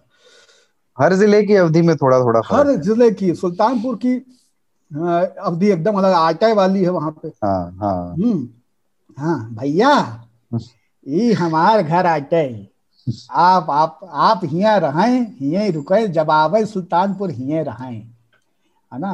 ये हमार गाड़ी आटे एक ठी स्कूल आटे वह में जाए के मैनेजर है आजकल देखा था तो ये है। हम्म, और इसी को गोंडा की बिल्कुल अलग है। हाँ, हम्म, हम्म, तो हमारे यहाँ जो है वो एकदम अलग है वो हम्म। थोड़ा सा लखनऊ के करीब होने की वजह से थोड़ा वो वो सॉफ्टनेस बैसवाड़ी है हाँ। या वो है ना वो वाली थोड़ा बैसवाड़ी जो है वो लालगंज में वो रायबरेली में भी अच्छा। अवधि के वेरिएशन है। हम्म, तो विद इन रायबरेली आपको दो तीन तरह की अवधि मिलेगी। हम्म, तो सुल्तानपुर से लगी हुई जो बेल्ट है वहाँ पे उस तरह का संकरण आपको देखने को मिलेगा। लालगंज बैसवारा वाली जो पट्टी है वहाँ पे जो बैस बिरादरी की अवधि है उसका प्रभाव मिलेगा। हम्म, और बाकी का जो रायबरेली है उसमें आपको लखनऊ वाली थोड़ा सा ऐसा मिलेगा। तो हम जा नहीं रहे हम जाए रहे नहीं हमार घर है हम यहाँ रही थे है ना? रही रहन कही रहन करी रहन तुमहो आओ तुमहो चलो। तो वो एक सॉफ्टनेस है जो लचक है ना ये मुझे बहुत आनंद देती है ये जो गोता खा के चलने वाली। हम्म, उनके कहा रहा भैया आए जाओ आए नहीं इतनी दाएँ उनका हम बुलावा है। आपने एक वीडियो देखा होगा डोनाल्ड ट्रंप जिसके गोद में एक बच्चा होता है। डोनाल्ड ट्रंप कुछ कहते हैं माइक पर और उसके बाद वो बच्चा भी माइक पर कुछ कहता है। तो उसकी डबिंग कर करके लोगों ने अलग अलग उसके वर्जन मीम्स बनाए थे। तो उसका एक वर्जन ये भी था कि डोनाल्ड ट्रंप माइक पे कहते हैं बताओ किन लोगों को कोरोना नहीं होगा? और फिर बच्चा आके माइक पे कहता है लालगंज बैसवारा वालों को। तो सोशल मीडिया पे मधुकर उपाध्याय जो अवधि पंच कर रहे हैं यूट्यूब पे वो अवध पंच। के लिए अवध पंच, को भी देखा जाना चाहिए। हालाँकि ये पंच अंग्रेज़ी वाला पंच नहीं है वो पंचे है ना? हम्म। हाँ तो पंच जो है सरपंच वाला पंच। सरपंच वाला भी है लेकिन पंच जो है वो मतलब लोगों के मिलने के लिए ग्रुप कम्युनिकेशन हम्म। की जो इकाई है उसको भी पंच कहते हैं। हम्म, तो आपको अवधि में बहुत सारे लोग मिले, मिलेंगे कि हम पंचे तो गए नहीं हम पंचन का बुलाइबे नहीं की हम्म हम्म, हाँ हम्म। तो वो जो ये इस हैं- तरफ़ बोली जाती है। हरदोई वाली जो अवधि है वो हाँ, यही है हाँ। तो हमारे यहाँ भी पंच है कि हम अच्छा। पंचन का तो पता ही नहीं रहा तो हम कैसे जाए भैया? हम्म, है ना अपन बुलाए रही सबका जेके जेके बुलावे कर रहा हम पंचन का तो न्योता ना रही ज्ञान दत्त सुन रहे होंगे तो प्रसन्न होंगे उनके यही होगा। तो हम पंचन की बात जो है ना हम पंचन में पंच तुम्हारे। हम्म। तो पाँच होना केवल पंचायत नहीं है पाँच होना ग्रुप कम्युनिकेशन भी है। और उस दौर में सोचिए ग्रुप कम्युनिकेशन कितनी बड़ी चीज़ रही होगी जब मास कम्युनिकेशन की चीज़ें बहुत कम थी। हम्म, तो, तो आग के पास बैठे कि हम पंचे तो कौला तापत रहे भैया जब डकैती भय है टंटापुर में। हम्म, हम पंचे क- कौला टापत रहे। फिर आवाज़ सुनाई दी सब हल्ला होए लगा तब हम जाने कि कुछ हुईगा। मुला ई कहिन की आग लाग गए हमका जान परत। कहिन कि यार आग हो तो उजेर उजेर दिखत उजारा दिखबे ना केस हाँ। तब तक तो दरोगा जी के बुलेट हम सुना तो समझिन कि होएगा कुछ भैया। कि तो मर्जर भा है कि तो चोरी सेध हुई गए। अब देखो डकैती नहीं करी।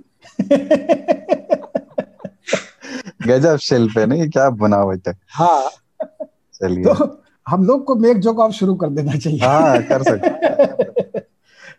ठीक है। हाँ, तो काऊ को को कुछ दिन जो जाते है जाते- हाँ। वगैरह घुमाया जाए लखनऊ लखनऊ घुमाया जाए ये अभी तो तैतीसवा एपिसोड है तीन ताल का सौ एपिसोड पूरे होने होने तक ताऊ से भी अवधि बुलवा देनी है।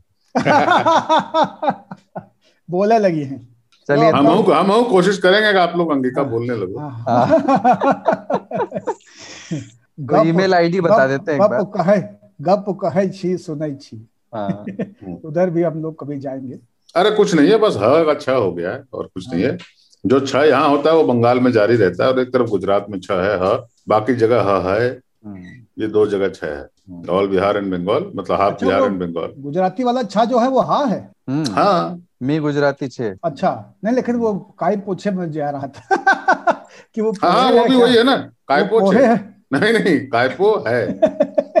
कायपो एक शब्द है। मैं पोहे में जा रहा था। काई पोहे। पोहे में तो- काई है भाई। हम्म। तो एक ये एक रिमाइंडर फिर से कि आप लोग हमें ईमेल कर सकते हैं चिट्ठी लिख करके सवाल ववाल पूछ सकते हैं हमें बता सकते हैं कि किन विषयों पर आप पसंद करेंगे कि हम बात करें या सवाल सब्जेक्ट के अलावा भी कुछ कहना चाहते हैं आलोचना प्रतिक्रिया किसी और तरह की तो वो भी दे सकते हैं। उसके लिए हमारा ईमेल आईडी सबसे हम प्रेफर करते हैं कि ईमेल आईडी पे आप पढ़ें तो विस्तार से लिखें आप कौन हैं आप किस शहर से लिख रहे हैं। तो ईमेल आईडी है radio at Aaj Tak dot com. Radio at Aaj Tak dot com पर आप ईमेल कर सकते हैं। वरना हम्म। अगर आपको लगता है ईमेल करने में थोड़ा ज़्यादा वक्त लगेगा आपका तो आप हमारे ट्विटर हैंडल पे जाइए। आज तक रेडियो का ट्विटर हैंडल है। वहाँ पर जाइए और आप हमें डीएम कर सकते हैं वहाँ मैसेजेस छोड़ सकते हैं या ट्वीट कर सकते हैं जो भी आप तीन ताल पर कोई प्रतिक्रिया फीडबैक देना चाहते हैं तो। और बेबाक बुधवार के निमंत्रण को दोहराते हुए कि अगली बुधवार रात नौ बजे फिर से आज तक रेडियो के ट्विटर स्पेसिस में एक लाइव ऑडियो डिस्कशन होगा, जिसमें आपकी भी सहभागिता की हम उम्मीद रखते हैं। आप आए, न सिर्फ़ सुने, बल्कि अपनी बात भी कहें, बोलें भी। इस निमंत्रण के साथ तीन ताल के तैतीसवें एपिसोड में इतना ही। अगले शनिवार, ताऊ और बाबा के साथ फिर मुलाकात होगी तीन ताल में नमस्कार। जय हो। जय हो। जय हो जय हो। जय हो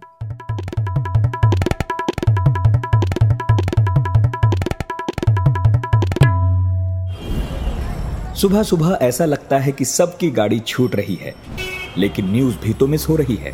स्कूल कॉलेज या ऑफ़िस की पूरी तैयारी तो हो जाती है मगर देश दुनिया की अपडेट्स ले पाते हैं क्या? तो आपकी प्रॉब्लम का स्मार्ट सॉल्यूशन ये है कि अपनी सुबह की शुरुआत आप आज तक रेडियो के साथ कीजिए।